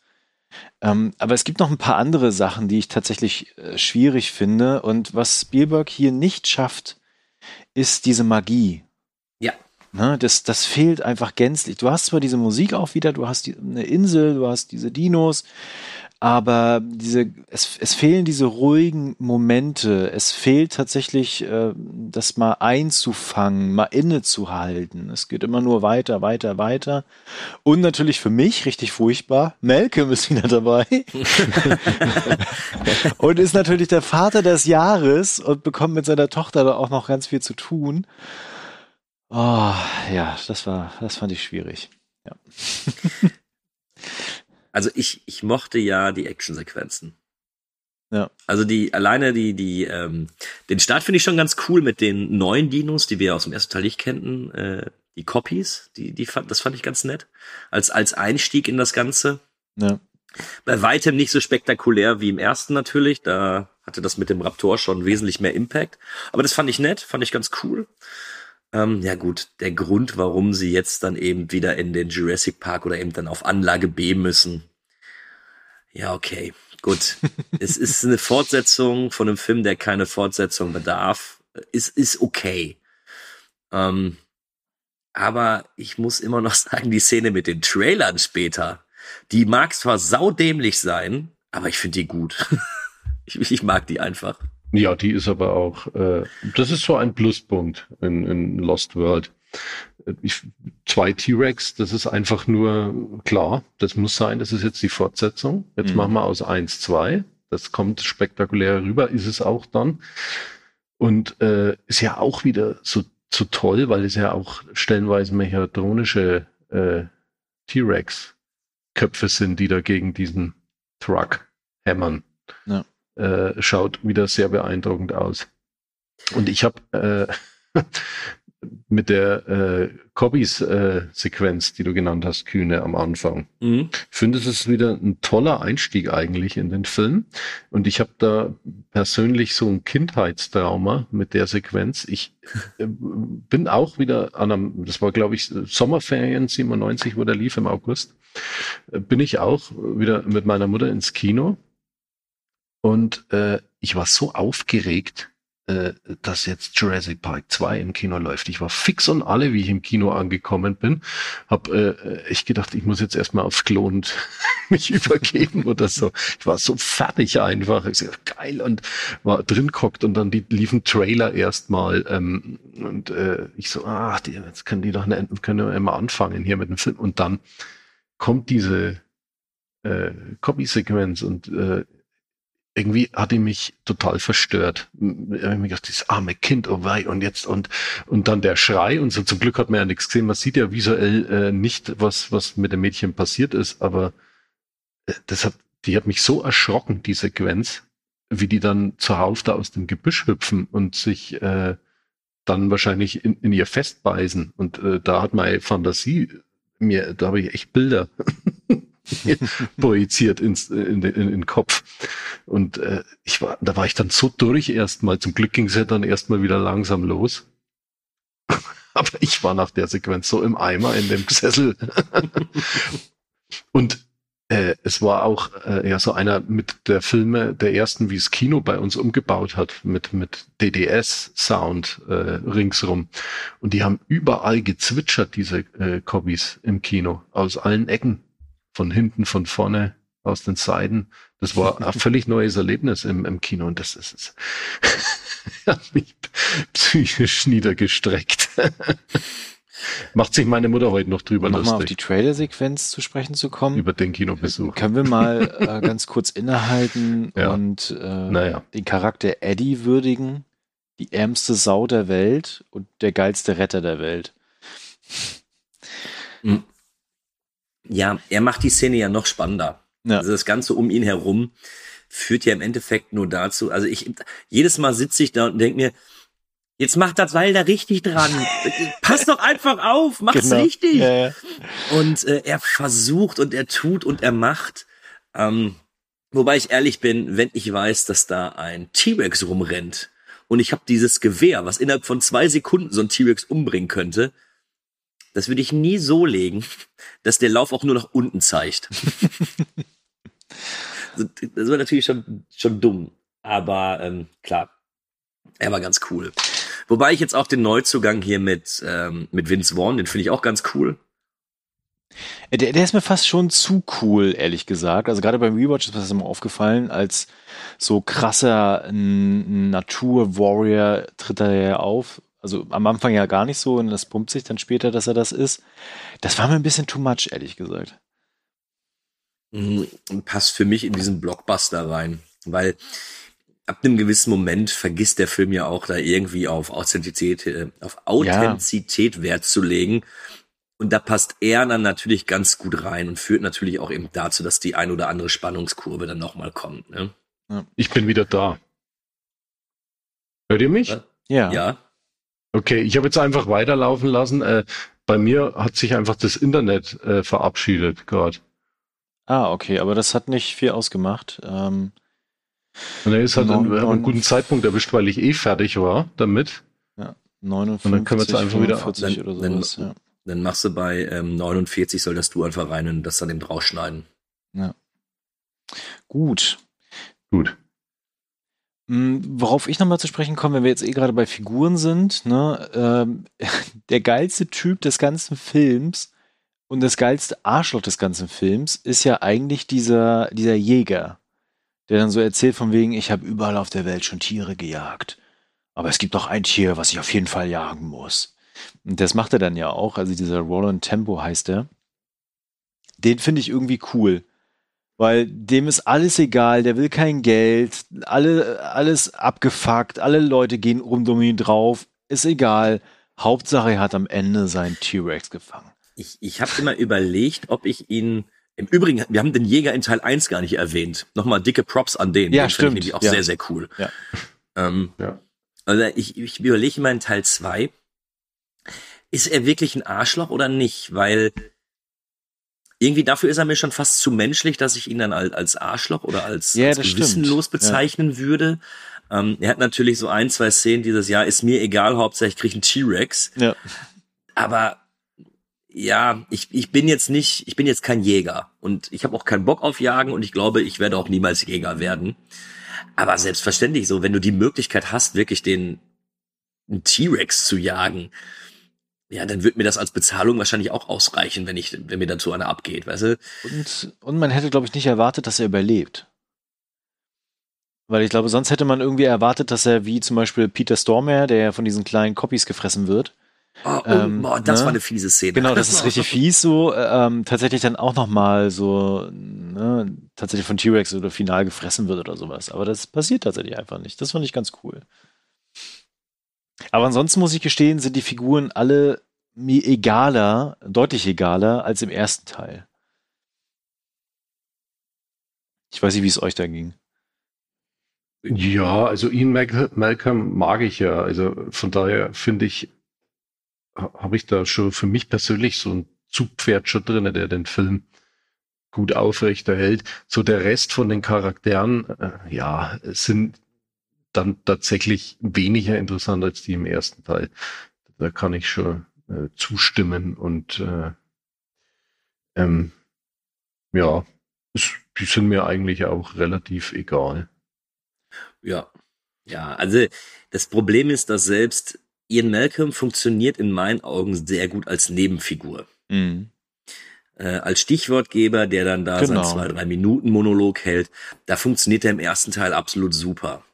Er geht im zweiten Teil aber auch eben relativ schnell auf den Sack, wenn wirklich alles so, ach nee, und eigentlich will ich gar nicht hier sein und hier und ja, wenn du so wichtig, so dringend von der Insel willst, ja, dann sieh doch auch zu. So, dann, ja, dann mach genau. doch. Ähm, und da finde ich ihn auch nicht nervig. Nervig ist das falsche Wort dafür, aber äh, bei weitem nicht so sympathisch. Ja, und der Rest, obwohl ich Vince Vaughn eben ganz cool finde, ja, der Rest ist so egal. So, auch Julian Moore mit ihrer Rolle, ne? Das ist so, hm, ist okay halt, mehr aber auch nicht, ne? Ja, ja, ja. Also er hat, er, er hat einfach bei weitem nicht die Stärken, die, ähm, die der erste hat. Und das wundert mich ein bisschen bei Spielberg. Und ich habe jetzt gerade versucht, ein bisschen drüber nachzudenken, was Carlo sagte, von wegen mit einer der schlechtesten Spielbergs. Ich, ich weiß nicht, ob ich so unterschreiben will, aber es ist vielleicht einer der Filme, der am wenigsten die Magie von Spielberg hat. Ja, genau. Dieses, dieses, äh, ich meine, ich habe immer noch Dinosaurier, aber dieses Gefühl von Größe, dieses, dieses, dieses magische, was Kino ausmacht, das fehlt ihm fast gänzlich, was eben äh, unter anderem auch mit daran liegt, weil du nicht unbedingt mit den Figuren mitfieberst. so, ich will nicht, dass Ian Malcolm stirbt. Ich fände es auch blöd, wenn seine Tochter stirbt. aber ich habe auch fest damit gerechnet, dass Vince Vaughn stirbt. So. Hm. Übrigens, ähm, eine Sache ist mir egal gewesen.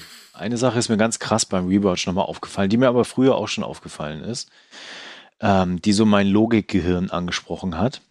Weil es gibt ja diese Sequenz, wo sie ja die Dinos jagen, die tatsächlich ziemlich cool ist, mit diesen ganzen aufgepimpten Fahrzeugen, wo die rausfahren und dann mit den Motorrädern noch unterwegs sind. Und das sind, wenn ihr euch erinnert, richtig scheiße viele Fahrzeuge. Und dann gibt es ja die Sequenz, wo sie die äh, Dinos dann befreien und die dann so ein bisschen Amok laufen im Camp. Und danach begegnen die sich ja alle im Dschungel zu Fuß. Und dann sagt einer beiläufig, ja, alle unsere Autos sind kaputt. Und ich dachte mir so, mhm, okay, auch die Motorräder und alle 30 Fahrzeuge, die ihr dabei hattet, ist klar. Ja, aber gut, das muss ich jetzt aber zugeben, Thomas, das ist mal wieder Fehlersuchen von dir, weil. Nee, das ist mir richtig ins Auge gesprungen, wo ich mir dachte, also vielleicht gibt's ja so eine Sequenz, wo der T-Rex die auch nochmal angegriffen hat und dann die Fahrzeuge zerstört hat. Das hätte ich ja irgendwie noch äh, halbwegs plausibel nee, aber warum? Gefunden. Die haben doch einige dieser großen Viecher dann da drin, ähm, die gefangen. Hier zum Beispiel den Triceratops, ähm, dann hatten sie doch den mit der diesen großen mit dem Horn noch, den hatten sie doch auch eingefangen. Ja. Ja, und wenn der durch den Park, oder wenn der durch den, durch das Camp rennt, natürlich macht er das eine oder andere kaputt. Ja, ja, ist schon klar.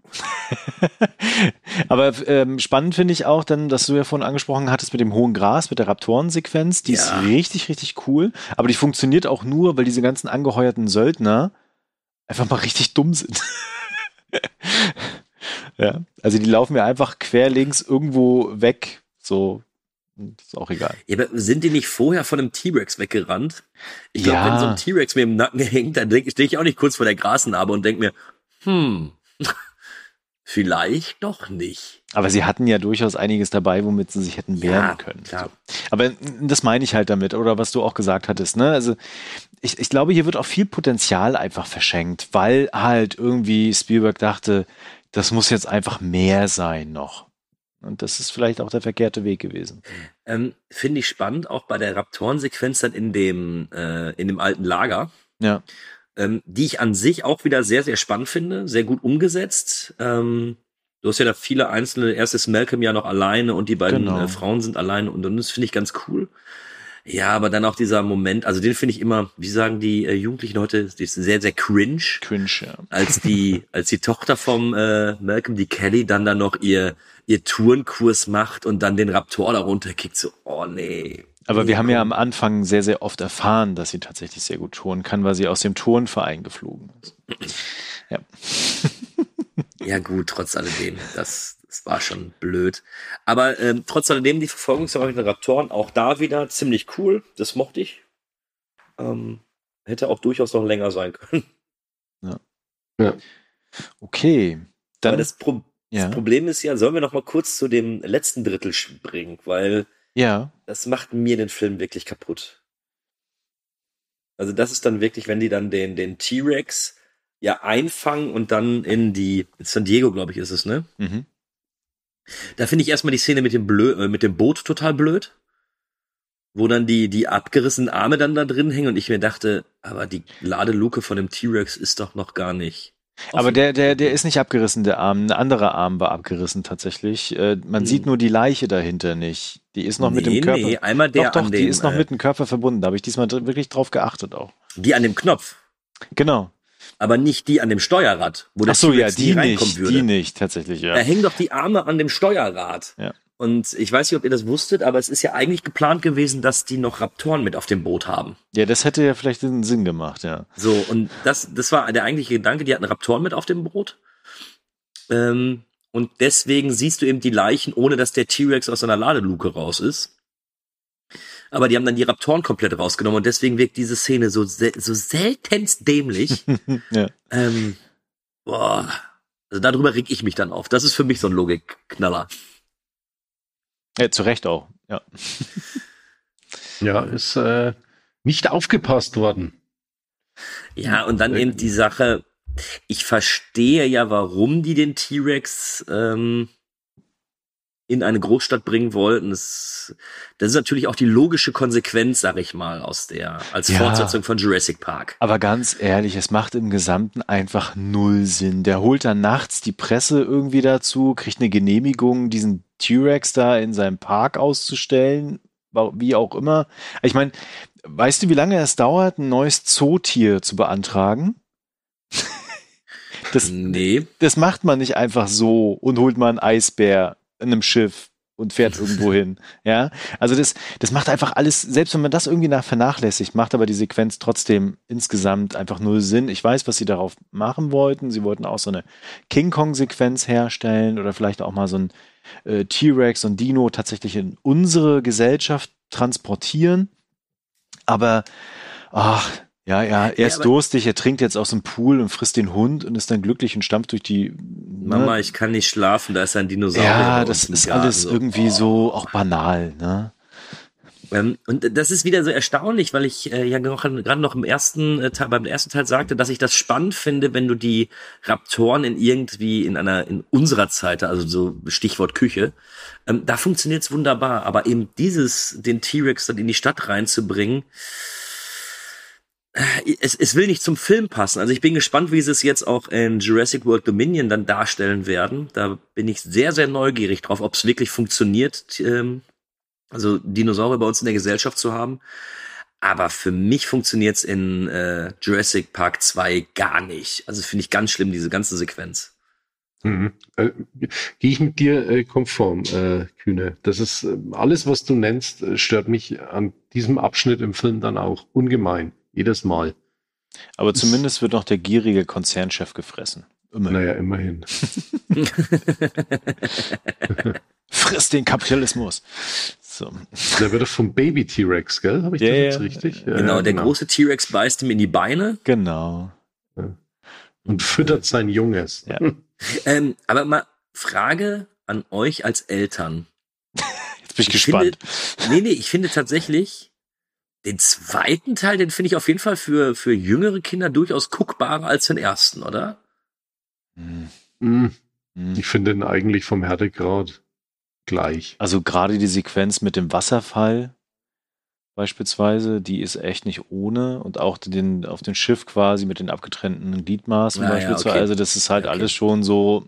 Ja, Ich, ich Ja. kann mich noch daran erinnern, als wie ich das als Kind gefeiert habe, als der T-Rex auf den einen draufgetreten ist. ja genau. Ja, und das Eddie auch. wird auch in zwei Teile gerissen. Ne? Genau. Ja, okay, gut. Ja. Und dass ich noch kein Vater bin, glaube ich. ja, ja. Naja, und das Runterziehen im hohen Gras der Raptoren, das wirkt halt auch sehr, sehr oh ja, das beängstigend. Stimmt. Ja, das stimmt also, auch. Wenn da einer nach dem anderen weggezogen wird. Okay, dann ähm, habt ihr noch was? Sonst würde ich auch noch mal vielleicht zu den persönlichen Highlights kommen. Ähm, nö, können wir gerne die persönlichen Highlights machen. Gut, äh, Carlo, willst du diesmal anfangen? Ja, also ähm, die Filmmusik von John Williams ist eine meiner persönlichen Highlights, weil die finde ich sogar besser als vom ersten Teil. F musikalisch mhm. gesehen. Mhm. Finde ich, finde ich äh, irgendwie äh, sehr interessant, einfach auch für, für einen Blockbuster, wie die komponiert ist. Ist äh, gut, ich bin halt Filmmusik-Fan. Ne? da, da, da, achtest du auf sowas. Ja, fand ich, fand ich immer klasse. Die haben ein paar mehr Instrumente jetzt in der, im zweiten ja, Teil mit drin. Genau, ne? Und das macht den, das gibt dem Ganzen noch so ein bisschen mehr so dieses Dschungelartige, mhm. finde ich. Die Raptorensequenz ist äh, sehr stark äh, mit äh, Percussion auch ähm, untermalt. Also das macht die Szene richtig, richtig fresh sozusagen. Mhm.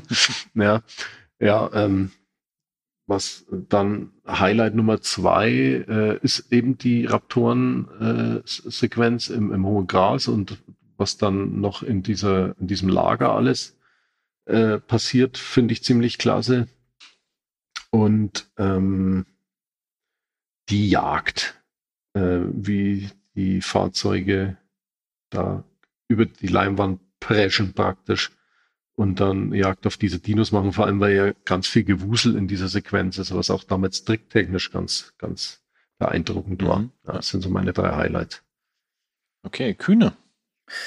Ähm, ja, also die, die Trailer-Sequenz finde ich immer noch stark, wenn auch dumm. Ähm, und ich habe mich immer gefragt, ich könnte mich niemals so lange an einem Tau festhalten, geschweige denn siebenmal dieses Tau hochklettern, ohne dass ich irgendwann mal sagen würde, oh, jetzt kriege ich aber schwere Arme. aber gut, also die finde ich äh, weiterhin stark, hat mich eben stark an diese, an die Jeep-Sequenz aus dem ersten erinnert. Ähm, sehr gut.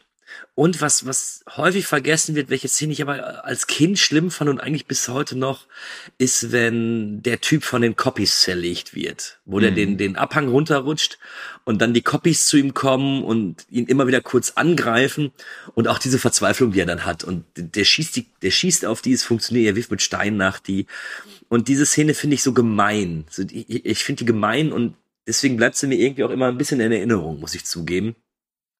Ja, und als drittes, wie ich schon sagte, weil es auch ein kleines Trauma bei mir hervorgerufen hat, die, die Sequenz im hohen Gras. Also die, die sieht stark aus. Ja. Kann ich mich eigentlich nur anschließen, also auch äh, Raptoren und das hohe Gras, ne, aufpassen. Ähm, dann natürlich die Verfolgung der Dinos und das, die Gefangennahme der Dinos mit den ganzen Fahrzeugen. Richtig, richtig cool gemacht. Und halt dieser Typi, der Jäger. Also ich, ich, ich finde den irgendwie sau cool, muss ich gestehen. Ähm, wir können jetzt noch über Lowlights reden, aber ich glaube, wir haben schon irgendwie alles so weitestgehend angesprochen, finde ich. Oder ja, wollt ihr da noch was sagen? Ja, das letzte Drittel streichen. okay. Genau. Gut. So, das ist äh, der Film, der hat eben mehrere Sachen, die nicht ganz so gut funktionieren. Ähm, du kannst jetzt über die Figuren sprechen. Die Tochter ist manchmal ein bisschen nervig, okay, geschenkt. Aber das größte Problem, also das absolute Lowlight, ist wirklich das, das in der Stadt. Also ich finde es furchtbar. Ja. Okay, dann äh, gehen wir wieder einen Schritt weiter. Und zwar zu Jurassic Park 3. Auf dieser verbotenen Insel, wo der Mensch versucht hat, die Natur zu manipulieren. Und so macht man Dinosaurier? Nein, so spielt man Gott. Hat die Evolution etwas Unerwartetes erschaffen. Die können sich untereinander verständigen. Besser, als wir es uns vorstellen können. Dieses Mal. Wir werden diese Insel nicht mehr lebend verlassen. Ist es mehr als nur ein Spaziergang durch den Park.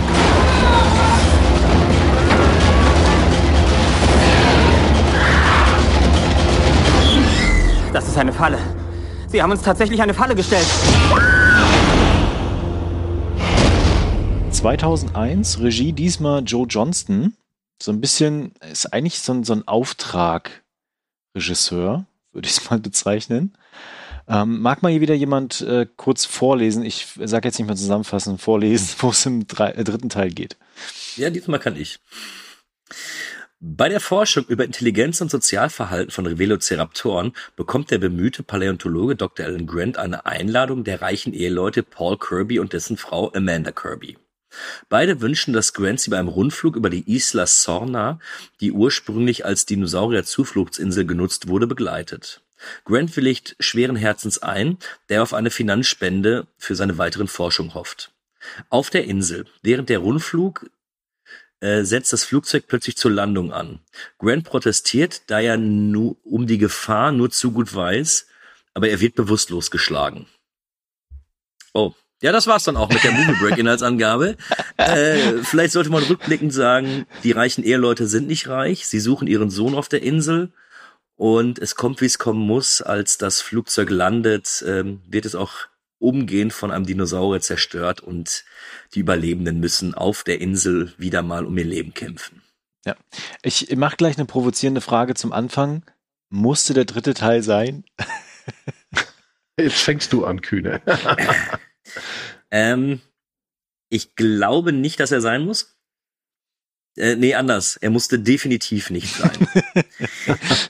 äh, aber, aber ich finde, dadurch entwickelt sich was ganz Schönes, weil der Film dieses Mal gar nicht die Größe haben möchte wie die ersten beiden. Er ist viel einfacher. Das ist so ein, der geht ja auch nur so 90 Minuten, wobei die anderen beiden so knappe zwei Stunden oder zwei Stunden plus gehen. Ja. Ähm, er wirkt für mich wie das, ja, so, so der klassische B-Movie mhm. im, im, im Look des A-Movies. So, ich finde ihn nett. Ich finde nicht, dass er sein muss, aber er hat wirklich seine starken Momente, wie ich finde.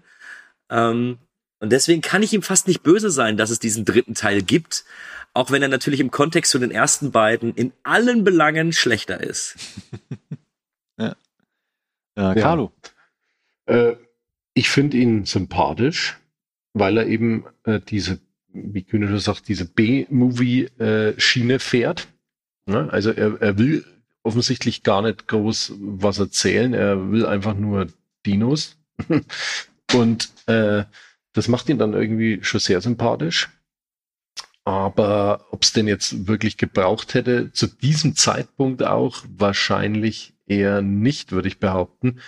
Ich glaube auch einfach, dass die Macher dieses Mal nicht so wirklich wussten, wie sie an die Sache rangehen sollten, weil ja wahrscheinlich auch, es hat ja keine Vorlage mehr in dem Sinne existiert, wurde ja mit eins und zwei schon praktisch alles soweit ausgeschlachtet. Äh, ja, ähm, ich glaube auch nicht, dass Jurassic Park 3, äh, der war schon relativ erfolgreich, aber er war, glaube ich, jetzt äh, von den Einspielergebnissen auch dann der schlechteste mit äh, zu dem Zeitpunkt. Und ich glaube auch nicht, dass Jurassic Park 3 äh, damals äh, so Wegbereiter dann war noch da noch dieses Franchise so auszubauen, was dann mit Jurassic World später kam. Die mussten sich da, glaube ich, erstmal wirklich ein paar Jahre Zeit lassen, um zu überlegen, machen wir da wirklich weiter und wie machen wir wirklich weiter. Aber zu dem Zeitpunkt der dritte, der war einfach nur so eine, ja, vielleicht so eine Pflicht, Aufgabe, dass man halt einfach mal wieder was nachlegt von Jurassic Park, aber nicht wirklich äh, sich da über irgendeine Handlung große Gedanken gemacht hat. Also er ist in dem Sinne eigentlich recht überflüssig, aber er hat seine Sympathiepunkte bei mir. Was gut ist, er dauert nicht so lange. Ja, ja. Was nee, auch äh, B-Movie-mäßig ist. Ne? Genau, also er ist wirklich äh, kurzweilig. Ne? Also man steigt da ein, hat einen kleinen Ritt und ist dann wieder am Ende. Die coolste Sequenz finde ich tatsächlich immer noch, wenn die Marines am Ende gekommen sind. Ich habe den damals im Kino geguckt und dachte mir ohne Scheiß, boah geil, jetzt geht's los. Und dann war der Film zu Ende.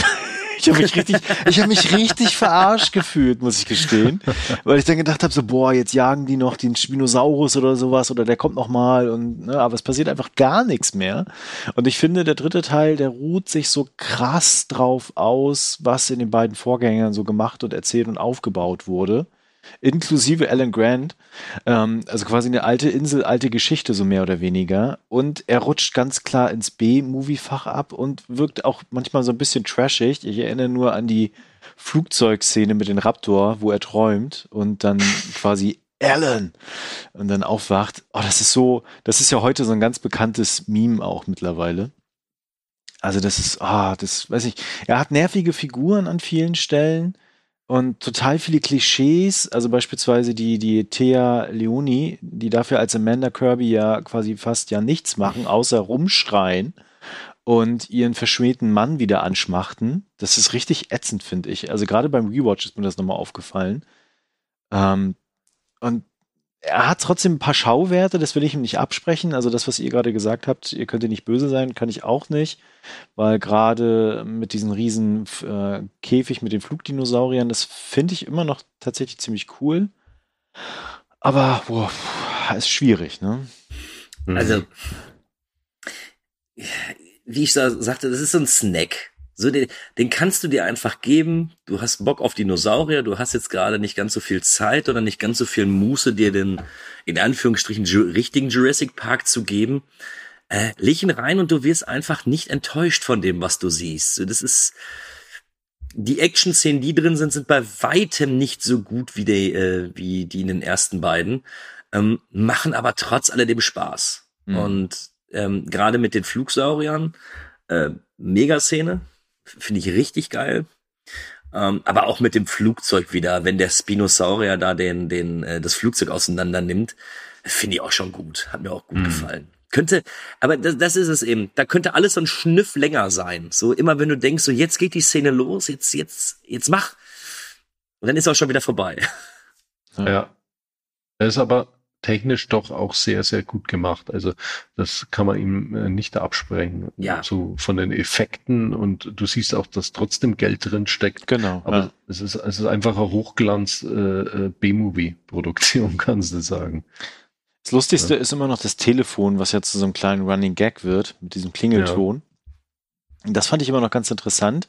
Aber ich muss gestehen, mich hat dieser Spinosaurus oder diese Ägyptosaurus, was auch immer, die nennen den ja ganz kurz, der hat mich ein bisschen. Sp Spinosaurus heißt der. Ja, ja, der hat mich ein bisschen genervt, muss ich gestehen.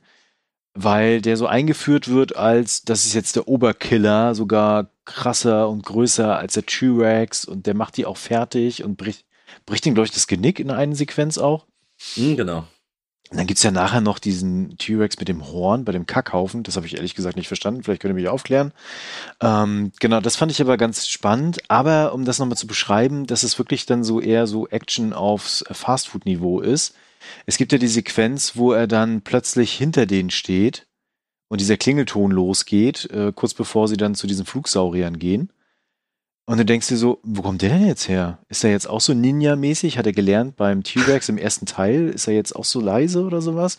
Und ja. dann bricht er durch diesen Zaun durch, als wenn es so Spielzeug wäre. Dann rennen die in das Gebäude rein, machen diese kleine Tür zu, die wirklich nur aus Metall besteht. Und da stoppt er dann. Nee, das ist ein bisschen schade. Also da geht auch viel Potenzial einfach verloren.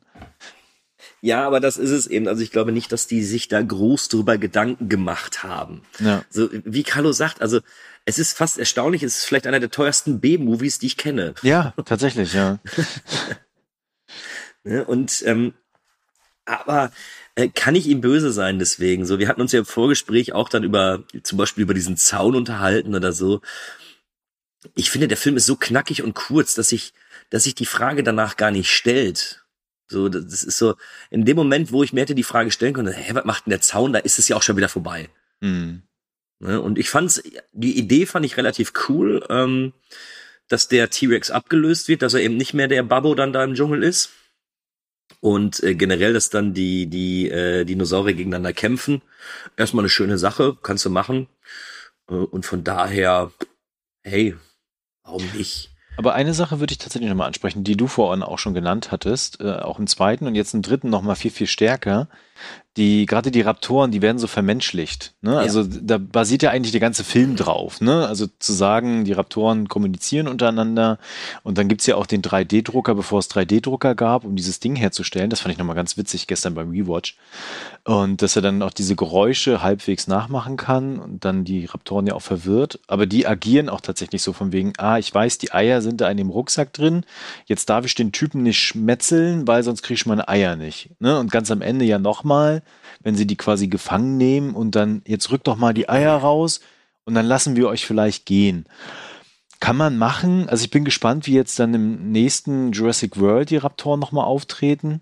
Ja, das kann ich dir sagen. Die halten in dem Moment an, wenn Chris Pratt den Arm hebt. Ja, wahrscheinlich. Ne? Also da ich jetzt schon keinen Bock drauf, wo genau. ich im Trailer.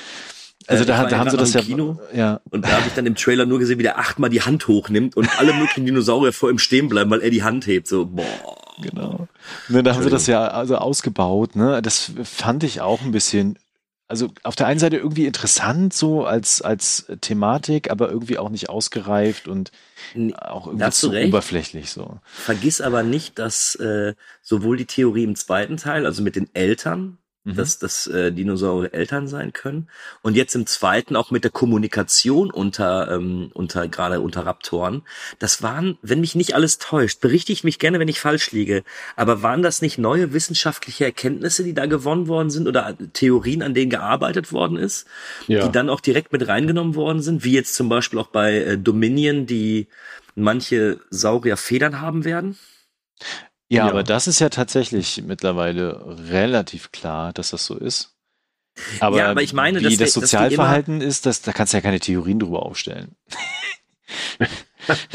das ist ja ein bisschen Wei- schwierig. Weißt du ja nicht. Genau. Kannst du ja nicht wissen einfach. Das ist, du müsstest ja jetzt wirklich live erleben. Und, äh, Vielleicht kann Nee, man irgendwie an, an Nestern oder an Fußspuren oder so. Aber ich meine mal, also gerade Ja. glaube ich mit dem dritten, mit der mit der Resonanzkammer oder so, das war glaube ich wirklich ähm, ja, wirklich damals irgendwas, was sie ein paar Monate oder sowas vorher dann entwickelt haben, wo die dann davon ausgegangen sind, dass Raptoren untereinander ähm, kommunizieren können. Genau, das finde ich ja Mhm. auch in Ordnung, dass sie das für, für die Jagd quasi dann auch als Kommunikationsmittel genutzt haben. Aber dieses, diese ganze Sequenz am Ende von wegen, oh, wir haben euch jetzt gestoppt, jetzt gebt mal die Eier wieder, oh verdammt, jetzt kommt der Hubschrauber, jetzt hauen wir hier mal ab. Das war mir dann doch ein bisschen too much, muss ich gestehen. Ähm, da hast du das Problem der der der Kürze des Films. Ja. So schön so ein 90 Minüter ja zwischendurch auch einfach mal sein kann, hast du dabei, wenn du natürlich viel zu viele Dinge aufmachst, wenn du da viele Nebenkriegsschauplätze hast, die kriegst du natürlich nicht vernünftig verwurstet, ne? Mhm. Und wenn du dann eben noch viel Action haben willst, und ich glaube, der dritte hat der, hat der dritte Teil nicht sogar so vier, fünf oder sechs große Actionsequenzen? Ja, alleine mit dem Wasser, das finde ich tatsächlich auch auf dem Fluss ist ein relativ gutes Highlight, muss ich gestehen. Den hast du, du hast das in den, äh, mit den Flugsauriern, die ziemlich lange geht. Ja. Du hast den ersten Angriff, du hast dann den, den Kampf zwischen den beiden Sauriern, dann hast du ja noch die Raptoren-Action in dem, Genau. in dem Forschungsgebäude. So, da bleibt dir nicht mehr viel Filmzeit übrig. Ja. Das Mhm. ist genauso wie mit diesem blöden Jungen, der in dem LKW überlebt hat, der mich jedes Mal aufregt. Ich, ich muss ja gestehen, der wird ja gut eingeführt, ne? Wirft er dann die Gasgranaten und hat er irgendwie sich so getarnt und sowas und du denkst dir, ja klar, nach acht Wochen Survival-Training im, im, im Dschungel mit Dinos äh, läuft, ne? Aber danach spielt er nicht wirklich eine große Rolle, ehrlich gesagt. Nö. Nö, er kann ihnen ja auch nicht wirklich helfen. Nee, genau, In dem deswegen. Moment ist ja dann Sam Neill wieder da, der den Tag retten Und, muss. und ne? genau, und er fragt dann ja auch so, ja, ah, warst du denn viel draußen? Nö, ich bin hier in der Anlage geblieben, ne?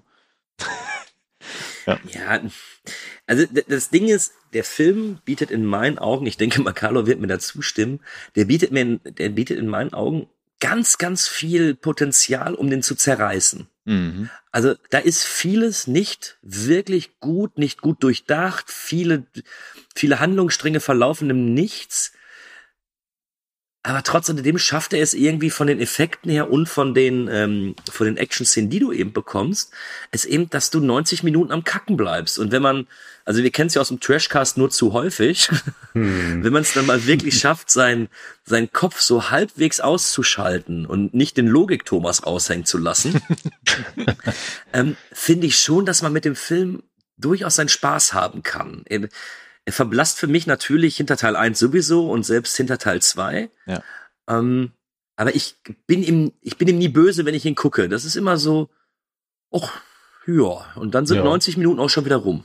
Ja, das ist, ist mit dem einfach so. Der, der ist eigentlich völlig austauschbar. Den äh, äh, brauchst du nicht, ne? Weil er ja, Ja. auch einfach nichts erzählt, dass der irgendwie das Franchise jetzt auch noch eine andere Richtung lenkt oder irgendwie da einen Twist einbaut. Das ist, da ist ja gar nichts. Es geht da wirklich nur rein um die Dino-Action, die da von einer Actionsequenz in die nächste springt und da halt aber auch ziemlich gut ist, einfach weil sie halt einfach Schauwert bietet. Das ist einfach so eine Jurassic Park Zirkusnummer. Ja. ja. Und äh, der funktioniert aber so. Ne? Also er orientiert sich da doch sehr an den guten alten äh, Puppen-Dino-Filmen aus den 50ern, 60ern, 70er und was noch in die 80er gab mit der verlorenen Welt und so. Also da ist er eher zu Hause. Das stimmt, ja. Übrigens, eine Sache erzählt er dann doch, weil das Gehege bleibt ja offen von den Flugsauriern und die sind ja am Ende dann nochmal in der Luft zu sehen. Äh, nur haben die Macher vergessen, dass man die in Teil 2 am Ende auch schon sieht. Naja, egal. Okay. ja, gut. Aber selbst das, ähm, also Teil 1 und Teil 2, die, die bringen ja noch irgendwas mit, wo, wo es aufeinander aufbaut oder so. Ja. Aber selbst die Flugsäure, die losfliegen, ähm, hat ja keine Relevanz. So, das wird ja auch in Teil 4 nicht mehr mit aufgegriffen. Genau. Ja, spielt ja keine. Rolle mehr. Ähm, ja, austauschbar ja. Und auf deine Eingangsfrage, brauche ich diesen Film? Also ist er notwendig? Nö. Aber ich finde, er ist da und die Schelte, die er dann eben von allen bekommt, als, ach, zählt nicht dazu und hier und da, weiß ich nicht. Also, er, er muss nicht da sein, aber er tut auch irgendwie keinem weh in dem, was er da tut. Okay. Habt ihr trotzdem persönliche Highlights? Ja. Äh, das Logo von Jurassic Park 3 ist eins meiner Highlights mit dem Spinosaurier und den Krallenabdrücken drauf, weil ich das so, ich glaube als, boah, wie groß war denn das? Bestimmt so 50, 60 Zentimeter. Also das war so ein riesiges kreisrundes Teil, so 60, 70 Zentimeter breit. Das hatte ich in meinem Zimmer hängen. Ah. Und fand es sehr geil. Und ich bin ehrlich, wenn ich es noch hätte, wird es wahrscheinlich auch noch bei mir jetzt in der Wohnung hängen. Dann bestell es dir doch. ähm, das ist eins meiner Highlights. Ja, und die, die Flugsäure-Sequenz, die finde ich sehr gut. Und ich finde es auch schön, das haben wir gar nicht erwähnt, also die Flugsäure-Sequenz und auch später die Sequenz am Fluss, das ist ja eigentlich aus dem ersten Buch. Mhm. Und ich ja. finde es schön, dass sie das nicht in den, in den ersten Teil reingepackt haben, weil ich da nicht weiß, wie die Effekte funktioniert hätten. Und deswegen bin ich eigentlich ganz froh darüber, dass sie die, die Flugsäure-Sequenz in Teil 3 reingepackt haben, weil die sieht immer noch super aus. Die finde ich auch spannend inszeniert. Und ich glaube, so als drittes Highlight ist wirklich die, die, die kurze Laufzeit, aber das meine ich nicht negativ. Also nicht, dass er dann schnell vorbei ist, sondern das ist einfach so ein, so ein knackiges, rundes Ding. Komm, Licht rein, fertig. Mhm. Äh, Carlo. Ja. Naja, hm, ich würde mal sagen, auf jeden Fall die Flugsaurier-Sequenz, dann äh, das, äh, der Showdown auf dem Wasser mhm. mit dem Spinosaurus. Finde ich klasse. Und als drittes, ja, finde ich es schön, dass äh, Dr. Alan Grant äh, wieder dabei ist. Alan. ja, genau. Äh, äh, da würde ich mich tatsächlich eins zu eins anschließen, was du gerade gesagt hast. Ich kann nichts anderes sagen. Ähm, weil auch die Flugsaurier-Sequenz finde ich immer noch cool, was mit den ganzen Nebel. Ähm, der Nebel kam ja vorher auch schon mal am Anfang in dieser Sequenz, wo das Boot darüber gefahren ist und dann die Leute mhm. gefressen worden sind, wobei ja nie so wirklich erklärt wird, von wem oder was oder wieso, aber ist auch egal. Ja, aber genau da hast du es wieder. B-Movie. So, ja, genau, ne, es so, ist es egal. Ist, es ist so. einfach so. Ja. Nimm es hin oder find Scheiße, aber das ist jetzt einfach so. Ja. Ansonsten wird es nachher irgendwann schwierig tatsächlich für mich. Ich muss wirklich gestehen, nach dem Rewatch äh, gestern, ganz frisch noch, Boah, also ihr, ihr äh, seid da ein bisschen gnädiger als ich mit dem Film. ja. Okay. Also würdest du denn jetzt sagen, das ist eher eine Qual? Also ist es dann dann so ein Film, den du auch nochmal gucken würdest oder? Nein, so nein. Ich glaube, ich habe ihn auch davor nur ein, zwei Mal gesehen bisher und jetzt nochmal gesehen und ich glaube, wenn ich nochmal irgendwann einen Rewatch machen sollte von Jurassic Park, auch mit meinem Sohn, klar, dann muss der dritte natürlich auch mit drin sein, aber sonst alleine würde ich tatsächlich nur eins und zwei gucken. Okay. Und den dritten aussparen. Okay. Dann wären wir tatsächlich durch. Vielleicht hier noch ein kleiner Ausblick, wenn wir einen Termin finden sollten. Das ist jetzt, glaube ich, die Hauptschwierigkeit. ähm, nee, jetzt geht's ja bei mir wieder. Ihr holt ah. mich ja ah. gerade aus meiner Podcast-Pause zurück. Okay. Aber weil der Podcast, wo ich es angemerkt habe, dass ich eine Podcast-Pause mache, noch lange nicht veröffentlicht worden ist, Ja, werdet ihr diesen wahrscheinlich viel, viel eher hören. Genau, dann müssen, musst du danach nochmal eine Pause machen, damit es dann irgendwie stimmt. Nee, ich äh, mache dann einfach weiter. Vielleicht bitte ich einfach unsere äh, Technikleute, das dann rauszuschneiden oder sowas. Dann, äh. Genau, also für die Zuhörerinnen nee. und Zuhörer auf jeden Fall, wir haben heute den 6.6., das heißt morgen Mittwochabend startet quasi der neue Jurassic World und am Donnerstag dann regulär in allen Kinos. Wir wollen den auch relativ zeitig gucken. Ich weiß noch nicht, wie ich das hinkriege. Und dann machen wir tatsächlich noch einen weiteren Podcast, wo wir dann äh, Jurassic World 1, 2 und 3 besprechen. Und ich glaube, das wird sehr interessant, weil jetzt war es ja relativ homogen ähm, mit unserer Meinung. Ich glaube, das wird dann noch ein bisschen anders. So, ich bin sehr gespannt solange ihr die gleiche Meinung habt, äh, ist das alles in Ordnung. Da werden wir uns dann nicht streiten. Aber ich gehe davon aus, dass ich mit dem einen Film gnädiger sein werde als zumindest du, Thomas. Ja, definitiv. Und den, und den anderen finde ich äh, fast unguckbar. Also ja, es wird interessant. Äh, ich habe jetzt, ich habe jetzt ja Jurassic World äh, 1 und 2, wenn man so sagen darf, ähm, auch nochmal geguckt jetzt, bevor es dann am Mittwoch in den, in den letzten geht.